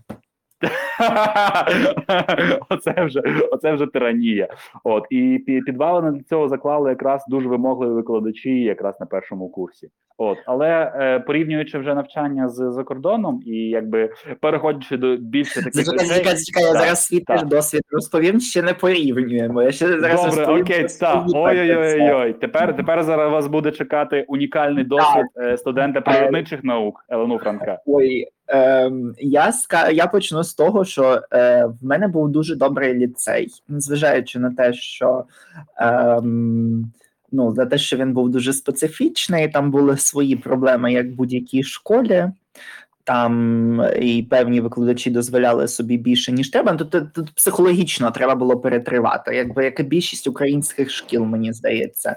Там там так Е. готують твою витривалість психологічну. Уф. Просто Я не знаю, мені здається, намагаються створити якісь клани, просто от знаєш, Walking Dead. А це ну якихось вурдалаків просто намагаються створити Walking- walking brain dead. Ну, типу, Walking Brain Dead і е, просто socially awkward as fuck. Е, Тому що просто кількість гвалтування от цього там унікальності, якихось таких ем, бажань е, розвинутися у майбутньому, якихось там мрій, ще щось. Е, пф, Це ну це було жахливо, чесно. Чи саме оці там крики в серії: От ви всі там йолопи, дурні, або порівняння там яких якийсь не знаю, мельник. А ти знаєш, що от от подивися на нашу катрусю? От катруся, оце от ну ці порівняння, жахливі обговорювання оцінок, збирання на ці всі штори, килими, ну просто на все. Це був вже жах. Ну, Типу, я вже я вже не кажу там е, про те, що е, хлопці ще можливо якось могли пройти, але дівчата, оце постійно слат-шеймінг, що просто всі мають вигляд як проститутки, просто то запатли тягання, то йди вмий обличчя. Або ну, ну, типу. Ну, це був жахливий час, і підготовка до ЗНО була не кращою. Е, бо всіх починали особливо цей випускний клас, просто всіх тепер гвалтували, бо тоді якраз з'явилися оці всі збірники до ЗНО. І е, окрім того, що ми мусили ходити, там кожен обирав собі в 11-му, там вже в 10-му якось на кінці всі визначалися, куди хто вступає. І е, вчителі починали тиснути цю групу людей просто до цього. Ну, а вже ж всі мусили українську мову і літературу. Ну, на той час тоді ще було 200-бальне ЗНО. І е, ну, були заняття після школи, наприклад. Тобто ти вже з ліцею, окрім того, що в тебе заняття закінчуються там о 15 чи о 16, тобі ще на 2-3 години треба залишитися і е, ну, сидіти, оце все вчити. Тому відповідно просто відраза була до всього, просто до всіх предметів. Я обрав на той час, ну це ще вже ж українська мова і література, біологія, хімія і фізика. Е, Фізикою я у школі взагалі не займався ем, в сенсі з репетиторством, готов- щоб готуватися до іспиту. Але я ходив до такого одного професора на університеті. Мені батьки знайшли хімію. Так само я ходив, займався з професоркою додатково. З біології я майже не готувався. Чекай, окрім, мабуть, ти здавав е, Укрмова, хімія, фізика, а врешті, врешті я тільки здав три. Я не здав потім фізику. Типу, я не пішов взагалі на неї. Тобто, в мене Я думав, математику маєш здавати, ні? Ні, на той час математика ще не була обов'язковою. Можна було здати хімію як е, ну, такий, типу, постійний е, стабільний предмет, якщо так можна сказати. Ну, Це супер насправді, менше цифрок всяких. Ну, типу, хімія, біологія взагалі. Ну, типу, як, ну, як типу, на мене, всі, всі тоді так думали приблизно, що от зараз вступлять на біологію, нічого не буде. Ну і в мене були ще вагання, бо в мене була мала академія наук, що було додатковим просто виносом мозку. Бо ж це все треба було писати, потім там захищати, бо то був спочатку район, потім місто, потім область, і потім в цьому всьому ще треба було захищати цей. Е, потім вже всеукраїнська, на котрій мені вдалося зайняти одне з призових місць, але про це колись окремо розповім. Е, ну, знаєш, оце вся пресія, плюс ще це ЗНО, е, не дуже добросовісні викладачі, е, до котрих я звертався. Ну, типу, не всі були такі добросовісні. Е, ну, врешті-решт, все, ну, все закінчилося добре. Здав я то ЗНО, не здав я його так, як я планував, е, скажу щиро. Особливо хімія мене дуже засмутила, бо я знову ж таки від цієї всієї пресії, просто от від цієї купи цих от сподівань, очікувань, що там кожен від тебе просто вже от стояв і очікував, що ти там от медаліст. І тим паче такий, котрий сам на все запрацював, і тут всі ще очікують від тебе там родина, школа, цей, що ти здаси все дуже добре.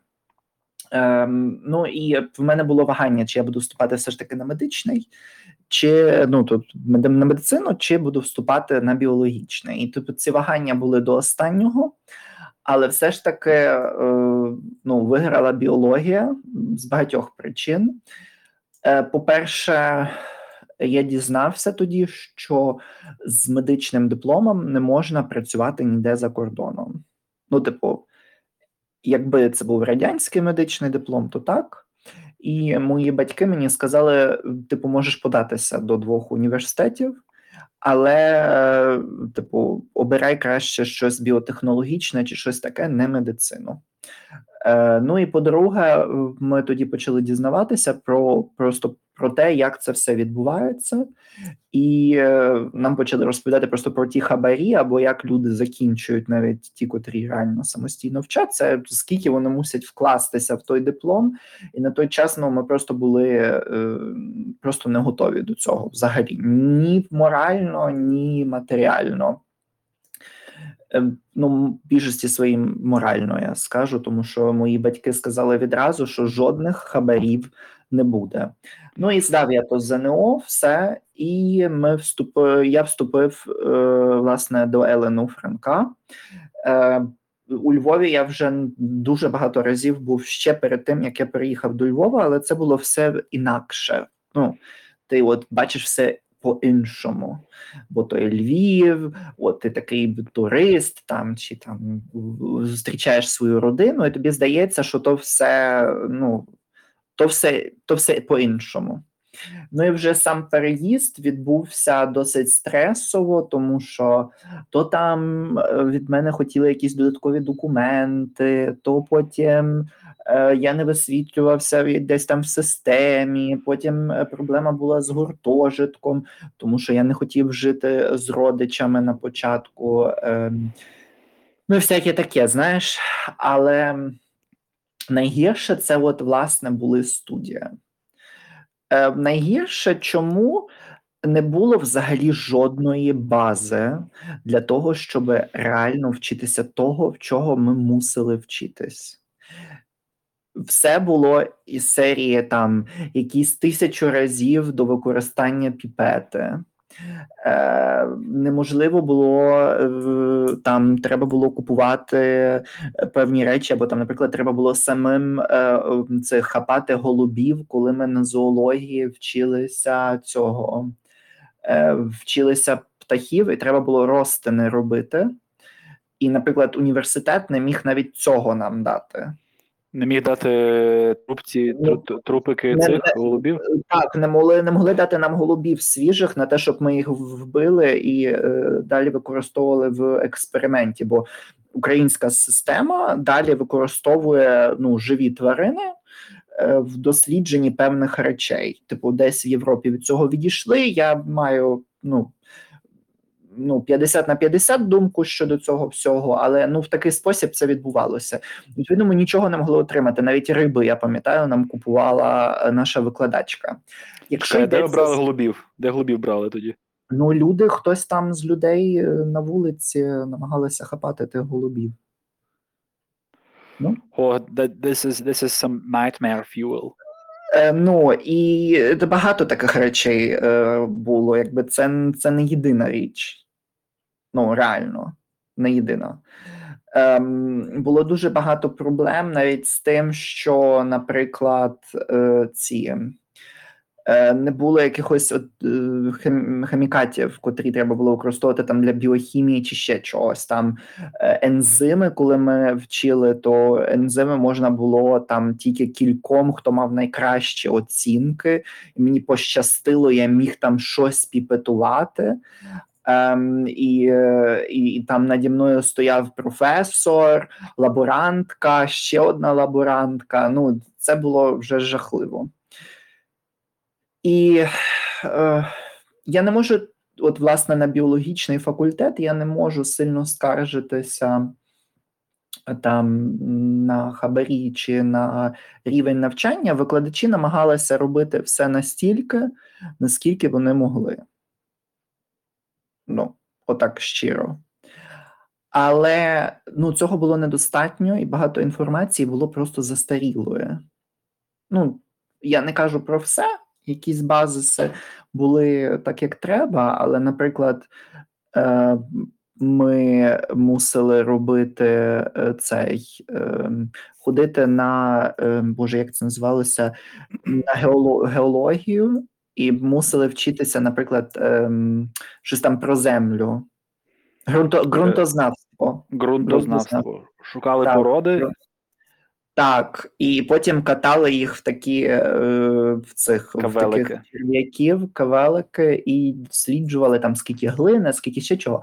Ну але розумієш, ем, ні жодного кристалічного дослідження, ні радіологічного, ні хімічного дослідження, нічого такого не роблі. І це жахливо. Це реально жахливо. Тобто. м, 80% практичних речей, котрі ми мусили робити, ми їх не робили. Проте ми робили дослідження, котрі були на рівні, е, я не знаю, там, скажімо, кінець Майстри- 19-го, початок 20-го сторіччя. А, а, ти за це. А, я поняв. Тобто, Ну, тобто, це досліди, котрі е, про них там вчать за кордоном, але так 5 хвилин і йдуть далі. Ну. а вже. І а вже ж оцей момент ходіння на заняття обов'язкове. У вас. М.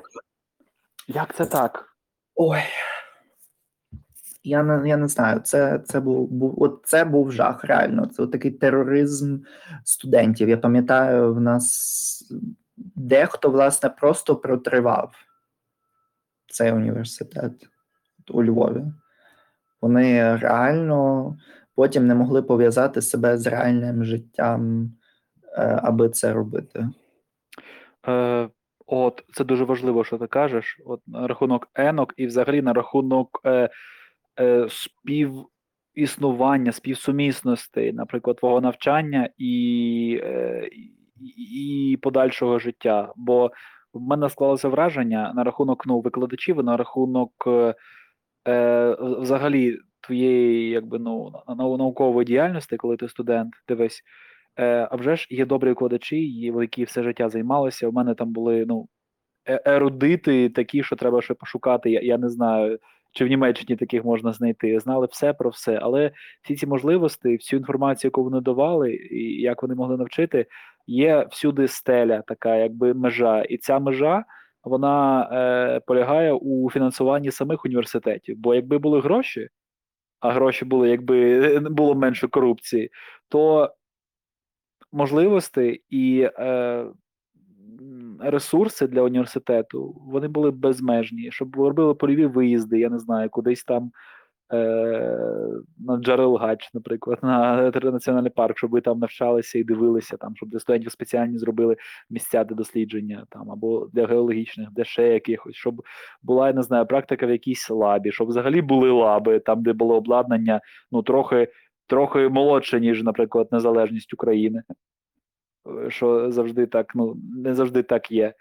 От е, оці речі вони дуже напряму пов'язані з фінансуванням. Фінансування нема, тому які б не були викладачі, які б навіть не були цікаві, ну і, заняття, і е, книжки з обкладинками, але то все е, мертвим грузом є, коли е, воно воно стоїть, стагнує і не розвивається. Тому, на жаль, на жаль, так, так воно і є. І коли вже я мав розмову з своєю е, завідувачкою кафедри, це вже було, здається, або це був випускний, або щось близько того, то е, ну, факультет міжнародних відносин, факультет наш міжнародний, він має дуже сильні позиції в МЗС, і е, з нашою освітою можна вступати, е, проходити конкурс і подаватися на, на роботу у закордонних дипломатичних установах. Тобто можна бути вже починати роботу як кар'єрний дипломат.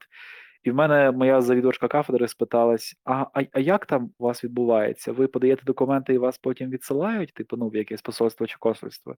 І мене це дійсно вразило, бо вона ніби мала би, ну, принаймні, уявлення, як відбувається взагалі добір і щось таке. А я, виявляється, знав більше за неї. Я знав, що насправді ні. Ти подаєш документи на конкретну посаду, наприклад, там, я не знаю, е, нехай буде консульство е, у Брно в Чехії або посольство України в Малайзії. Тобто ти подаєш, подаєшся відразу туди зі своїми сертифікатами про мови, зі своїми дипломами і таким іншим, і заявами. Е, От, а вона цього не знала. Тобто, це говорить про Ну, це відірваність. е, від того, що люди просто вже живуть повністю в іншому світі. Ну, типу, не тільки Так. корумпованість системи, але також, також її е, закарузлість і застарілість. Ну, тому, власне, я і не закінчив Елену Франка, бо була одна ситуація, про яку, можливо, якось у наступних епізодах, якщо ви з нами залишитесь, будете розповідати частіше про наш подкаст, постите про нього, то тоді ми розповімо ще більше. Я розповім ем, більше цікавих пікантних ситуацій, котрі сталися зі мною, і докладу, докладу до цього ем, факти підтвердження. Ну. Тому я не закінчив Елену Франка, тому що мені просто набридло за ті кілька років битися весь час головою об стінку і об стелю, коли треба було щось робити, то це все або відкладалося на пізніше, або викладач розповідав, що це неможливо, тому що нема грошей, тому що нема ще чогось. Е, ну там вже я не говорю про всякі корупційні схеми або оборудки, що дозволяло певним студентам, наприклад, вибиватися вперед. Не кажу, що всім, щоб тут просто всі не сприймали. Це теж моє оціночне судження, та як я певні речі бачив просто зі сторони. Ну, і те, при тому, при всьому у Львові не було так погано. Ну і тут, я думаю, це наступний крок для того, аби почати йти вже в бік е, того, а як же ж це за кордоном? Мгм. В тебе ти, ти зараз тільки що підсумував, і в мене аналогія з'явилася в голові. Каменяр зробив щось не так. Замість того, щоб лупати скалу, лупати, і ти бився об неї головою, бо нема грошей на кирку. Ну, ну так. Ну, це при це приблизно так є. Ну, розумієш, е, у час, коли е, вугілля можна вибирати роботами вже, або там спеціальні не знаю, вентиляції в шахтах ставити. А ми далі видобуваємо вугілля майже рученьками, окрім всього обладнання доброго. Там, дай Бог, що були пневматичні пістолети і так далі. Угу. Так, я розумію, про що ти. Ну, Так приблизно з нашою наукою теж. Ну тут е, мені сподобалось одне інтерв'ю, просто що власне щодо українського ем, української науки. Я вчора теж подивився. Мені дуже сподобалось інтерв'ю. Ем, Є сенс з Кондратюком. І він Мгм. там- Кондратюк. Так, Який там власне, до речі. Про програма, так він ж кандидат наук теж. Там є сенс. Я не пам'ятаю, як цього ведучого звуть. Це від п'ятого каналу. Гайдукевич, Прошу? так. Так, з Гайдукевичем. Можна подивитися. Дуже добре. Вони про багато що говорили, але власне про науку там. Навіть просто про школи. Там було дуже добре, чітко, коротко сказано. Я розумію, що це не змінить політичної ситуації, але загальна ідея є зрозумілою там. Тож як воно за кордоном? Добре, погано, так собі, краще. От твоє враження. Е, моє враження коротеньке, бо е, е, з досвіду за кордону я маю е, загалом два семестри. Перший семестр це була освітня програма е, по обміну Erasmus Mundus.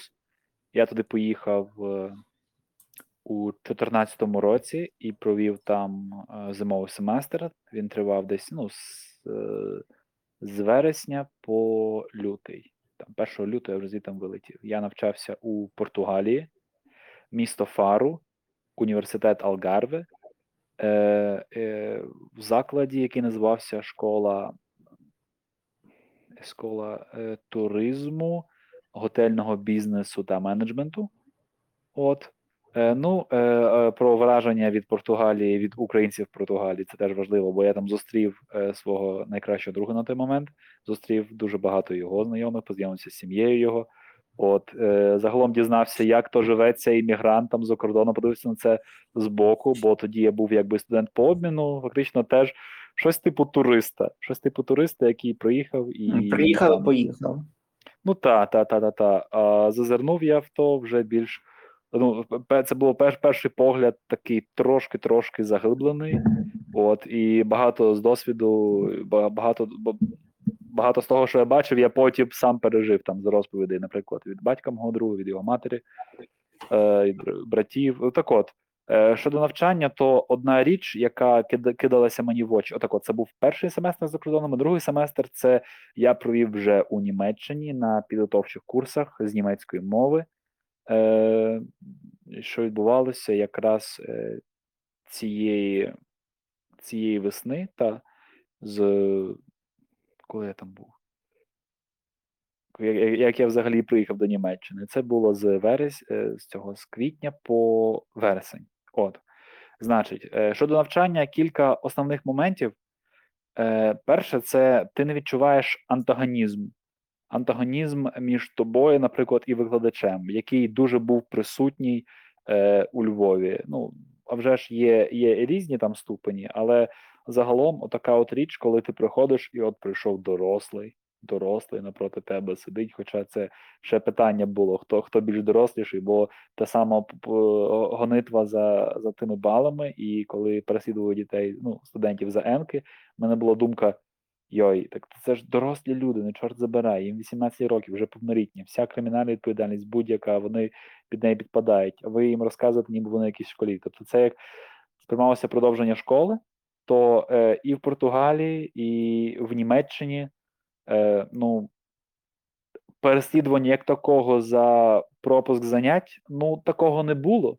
Такого, ну, а вже ж е, я, я навчався, в мене було 5 предметів, наскільки я пам'ятаю. Та, 5 предметів, і там по 5-6 кредитів ECTS у Португалії, якщо почнемо з Португалії, от, то ти міг пропустити заняття. Ти міг там не прийти, нічого страшного не було. Все одно тебе попереду чекає іспит, на якому ти себе покажеш. А вже ж то не з усіма науками так працює, але з моїми гуманітарними, які тоді були, там був аналіз публічної політики, е, туристична політика.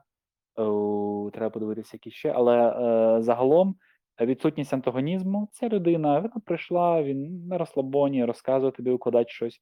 Е, а вже ж е, вперше використовували е, оці от смарт-дошки спеціальні, там, де він презентацію на ній крутить, показує тобі. Там іноді він брав спеціальний проєктор такий. Тобто, це а вже ж якесь обладнання. Не просто ви роздрукували там з інтернету щось, як, як це часто було зі мною на країнознавстві. І приходите, розказує, коли один одногрупник виходить, всі решта, або е, ну, якщо викладач дуже строгий, то просто е, дивляться в стіну, або якщо поблажливий, то в свої телефони. Ну, то там е, дійсно заохочує нас до дискусії. Тобто, е, ну, у мене було на аналізі публічної політики. Я розказую якусь тезу, і е, мій опонент, нас було ще один цікавий момент: нас було троє людей лише на, на, на предметі. Ми троє і викладач. Це велося англійською мовою. І я помітив викладач, йому десь років 60 з чимось. Він спочатку е, там було, здається, я був українець, і дві студентки були португальці. І через мене, якби ну, бо я португальської тоді не знав, е, вели все заняття англійською мовою, і викладач я помітив за півроку, типу, з самого початку він дуже в нього така вона була іржава, а під кінець він досить так нормально згадав і говорив, і користувався нею. Отже, е, це мене теж здивувало, що викладачі серед них є навіть не ну не завідувачі кафедрою, а просто звичайні рядові, якби ну там собі там асистент професор, якби ну, молодий професор. Хто це у нас не знає? До- до- Доцент, мабуть. Е, То вони е, повсякденно могли користуватися англійською мовою.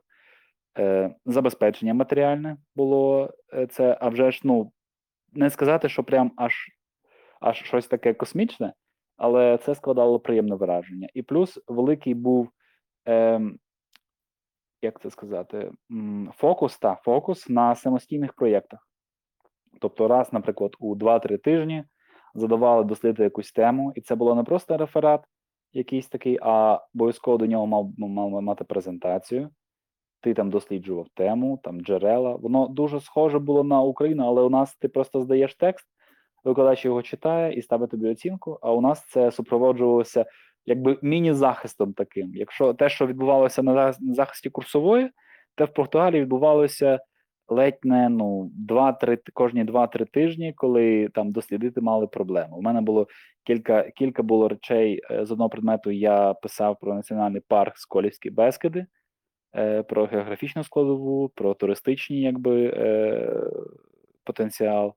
От, а на аналізі публічної політики я писав про е, вторгнення Росії до Криму, саме про Крим писав, про ем, реакцію світових ЗМІ, реакцію світових лідерів, і це все розказував, показував. І це дуже приємно було мені, бо я тоді дійсно відчував і едукував людей, які ну про Україну вони а вже ж знали за українців. Українці дуже багато зробили в Португалії. Е, дуже добра була репутація в українців. Наприклад, у Лісабоні є проспект, названий на честь України, Авеніда да Уханія.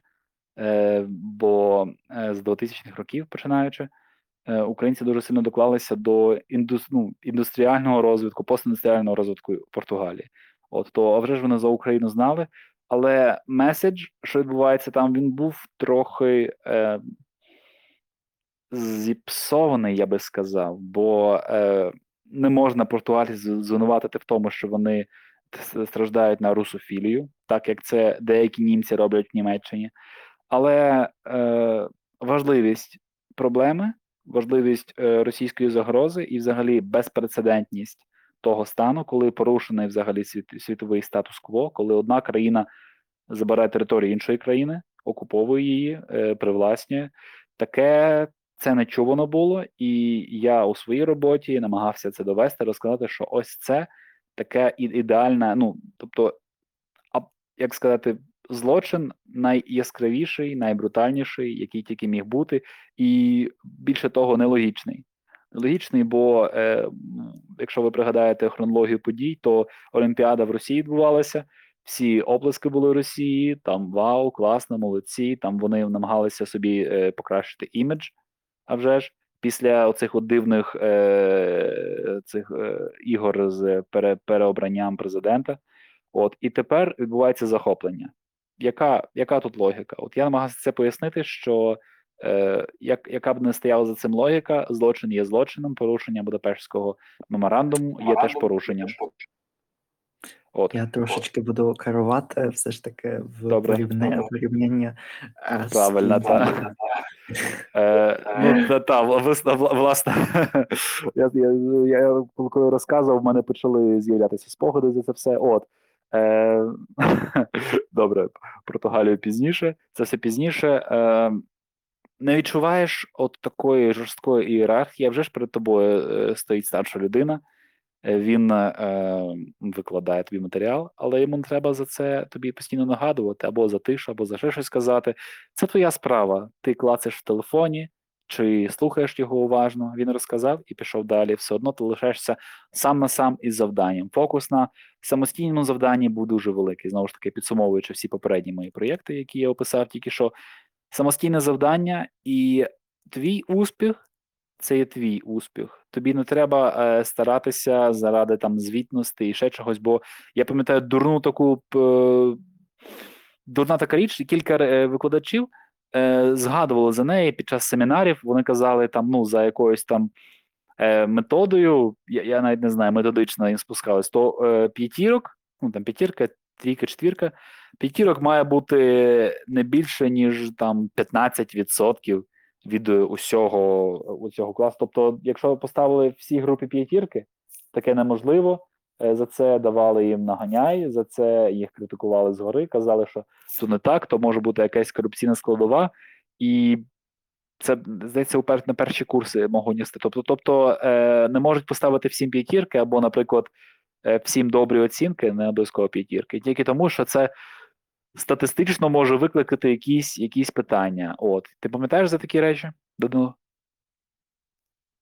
В Україні чи В Україні, в Україні. Це в Україні таке було, що не можуть поставити всім п'ять. Ну, вони щось почали, вони намагалися перейняти американську систему в певному сенсі, що там є 10% топ students. Ну, мене особисто це не дуже сильно зачепило, бо вони тільки почали це робити. Це котрий там 15-й рік, мені здається. І вже після цього я не знаю, як це відбувалося. За кордоном, напевно, цього не було аж так багато. Ну от тут тільки такі пункти, в котрих я тільки погоджуюся, чи там в Польщі, чи в Німеччині. Е, знання вже ж англійської мови було дуже важливим. Всі викладачі, всі асистенти, всі т'ютори і так далі. Вони всі, всі, всі розмовляли е, а вже ж е, англійською. Я не знаю нікого, навіть ті професори, котрим там було за 60, вони Мгм. всі розмовляли англійською мовою. В Німеччині трошечки ем, це різниця, чи це була колишня західна Німеччина, чи колишня східна Німеччина. У східній Німеччині все ще можна зустріти таких викладачів, котрі соромляться своєї англійської, бо не розмовляють нею достатньо добре, але або розмовляють з дуже сильним акцентом. Ем, ну а в усіх інших питаннях то. Англійська самостійна робота, чи то в Польщі, чи то в Німеччині. В Польщі, мені здається, два або три предмети, там, де реально треба було ходити. А особливо після другого курсу, ну то ем, ні, навіть здається, мені після першого мене були ситуації, коли я просто не ходив на заняття взагалі, окрім практичних, котрі були реально обов'язковими. Бо, бо ти сам вчишся, це нікому не потрібно. Немає такого, ти там як кашку, там е, за маму, за тата, за брата, за Україну. е, За всю країну. Ну, типу, ем, це, це твоя справа. Ти хочеш вчишся, не хочеш не вчишся. Ніхто тебе до цього не змусить.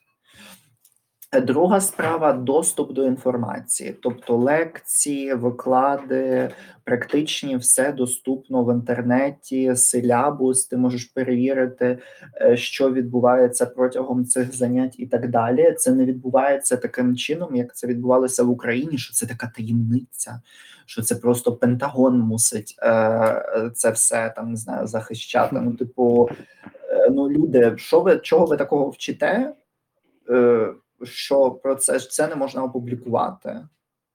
А чому це не можна Ну. публікувати, якщо це буде якби показник вашої роботи, що ви от Ну, Далі ну от власне, тому ем, ну я вже ж практична частина, бо для мене це дуже важливо. Біотехнологія, це праця в лабораторії, це великі гроші. Чи саме просто одне антитіло може коштувати вже там майже під тисячу євро, тому що вони є унікальними. Тільки ця фірма це продукує. Якби ми зараз не говоримо про.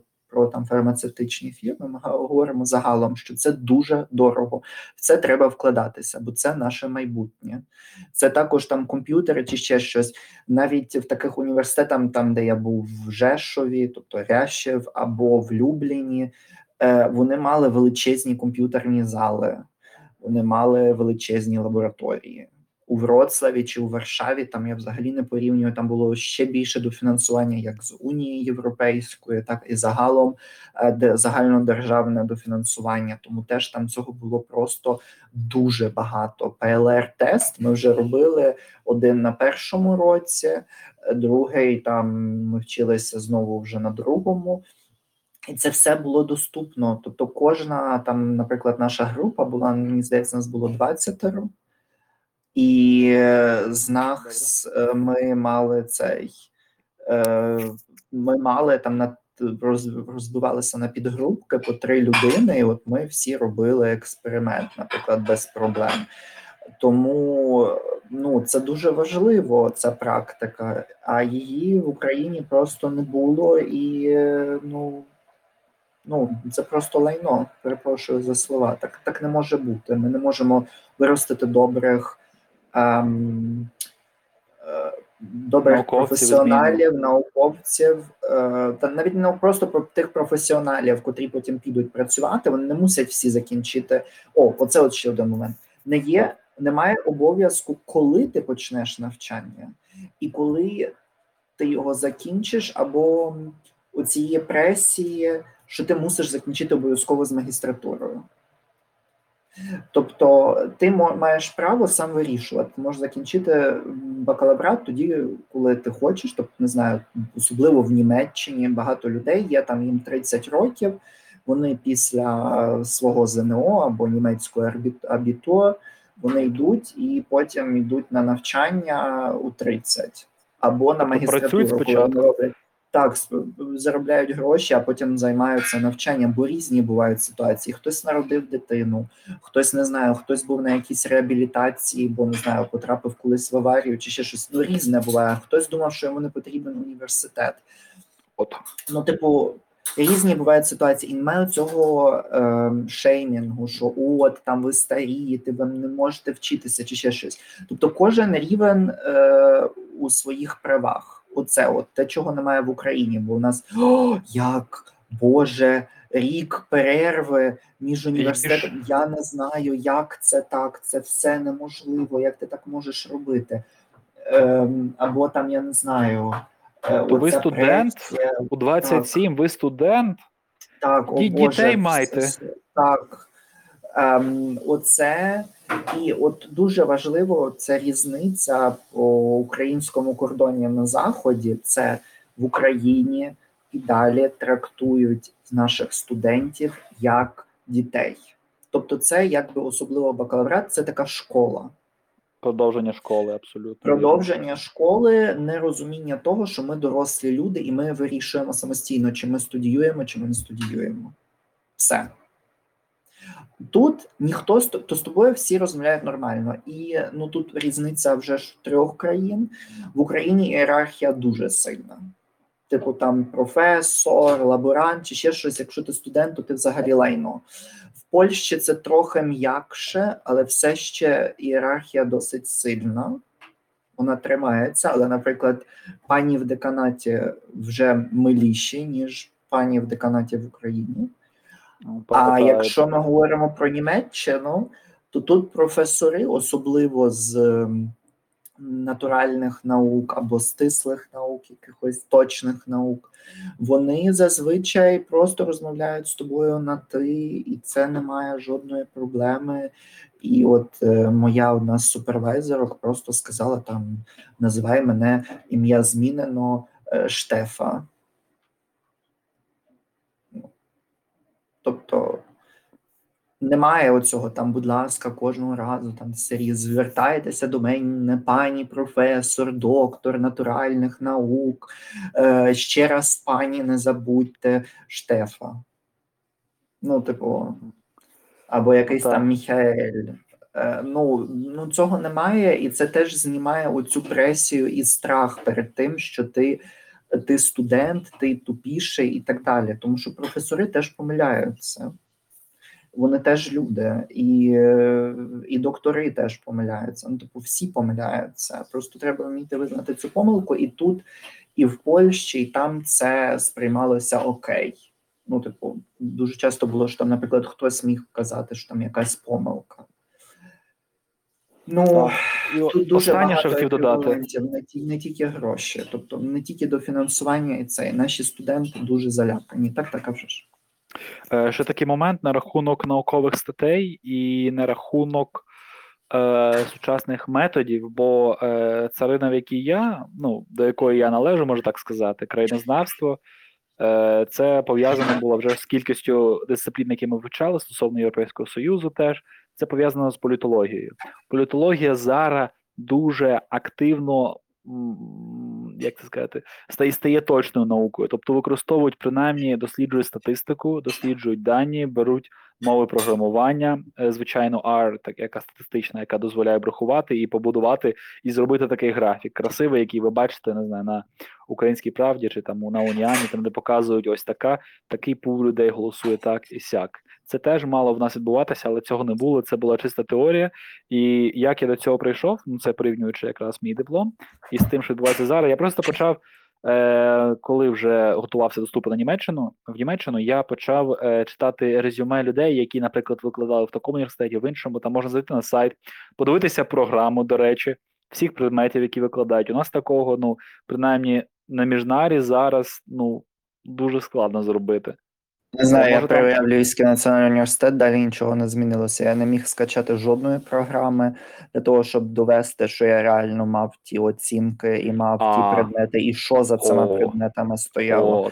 От, Це все тупо недоступно. Коли мені треба було переносити пункти ЦТС, е, якщо всі там знають, це такі спеціальні пункти, котрі е, вирішують, скільки годин є практичних, теоретичних і на самостійну, так, на самостійну роботу. Ці пункти вони там це все вирішують. От я їх переносив з Польщі до Німеччини, і це не склало. Ну, типу, були певні бюрократичні проблеми, але це було можливо. Можливо було це все довести. Україна, типу, я мовчу. От, і оце, отакі от речі мали б е, ну, враховуватися. І щодо статистики і всього цього, то я дивився, ну, можна знайти CV викладача, тобто його ну, резюме, так би мовити, на сайті. Заходиш, скачуєш і дивишся його скіли. Англійською мовою там резюме, англійською, німецькою skills, програмування, там Python, R, там е, S, SPSS, здається, Sta- Stata, там MATLAB, такі всі речі. Тобто вони це знають, вони це обраховують. І вони якби ну, використовують статистичні оці інструменти у своїх дослідженнях. Е, я, наскільки я пам'ятаю, у нас от кілька було викладачів дуже добрих, але потім, потім вони пішли в УКУ. Наші найкращі викладачі вони е, взяли іншу пропозицію. Так от, на їхніх семінарах я можу пригадати, що там дійсно нам давали читати е, англійською мовою статті, які публікуються в наукових журналах. Там Вибач, я тебе, власне, ще одну річ Так. тут додаю. Е, дуже важливий момент. Нас не вчили у в Україні або у Львові презентувати інформацію, навіть чужу інформацію. Це не було нормою. У Польщі і у Німеччині я зробив таку кількість презентацій, що думаю, що я вже точно за ці роки перевалив за цифру 100. Тому що в нас були, наприклад, у Польщі спеціальні семінари, котрі відбувалися як за бакалаврату, так і на магістратурі, повністю англійською. І от там ми, нам роздавали статті чужі, або ми мусили свої власні дослідження взяти, хто там вже мав. Ми мусили це кожного разу презентувати. Від кількості презентацій, а враховуючи, це було щотижня. Ем, плюс зараз у Німеччині, скільки мені презентацій треба було зробити, це велика кількість навантаження, а вже ж, але це вчить тебе правильно доносити, ну, як правильно, доступно доносити інформацію до людей, робити ці презентації, там виголошувати інформацію англійською, чи то німецькою, чи польською. Ну, якби цього дуже багато. Але ця тема є дуже довгою, можна йти далі і далі. Тому е, ми вже будемо потихеньку е, завершувати. Е, Ми бажаємо всім прекрасного вікенду, тому що ви нас почуєте власне у п'ятницю, як завжди. Це вже третій епізод. Ми вам всім нагадуємо, підписуйтеся на нас, розповідайте на своїй сторінці у інстаграм, поширюйте посилання своїм знайомим. Чим більше, е, чим більше буде поширень, тим більше охоплення і тим більше інформації ми будемо. Тим більше м, подкасту ми будемо для вас створювати, і також коротша версія буде доступна зовсім незабаром. Зазвичай ми її будемо публікувати у понеділок, теж на всіх наших платформах, тому можна буде послухати тільки частини е, цього подкасту. Дякуємо вам за увагу. І, І па-па. до нових зустрічей. Па-па.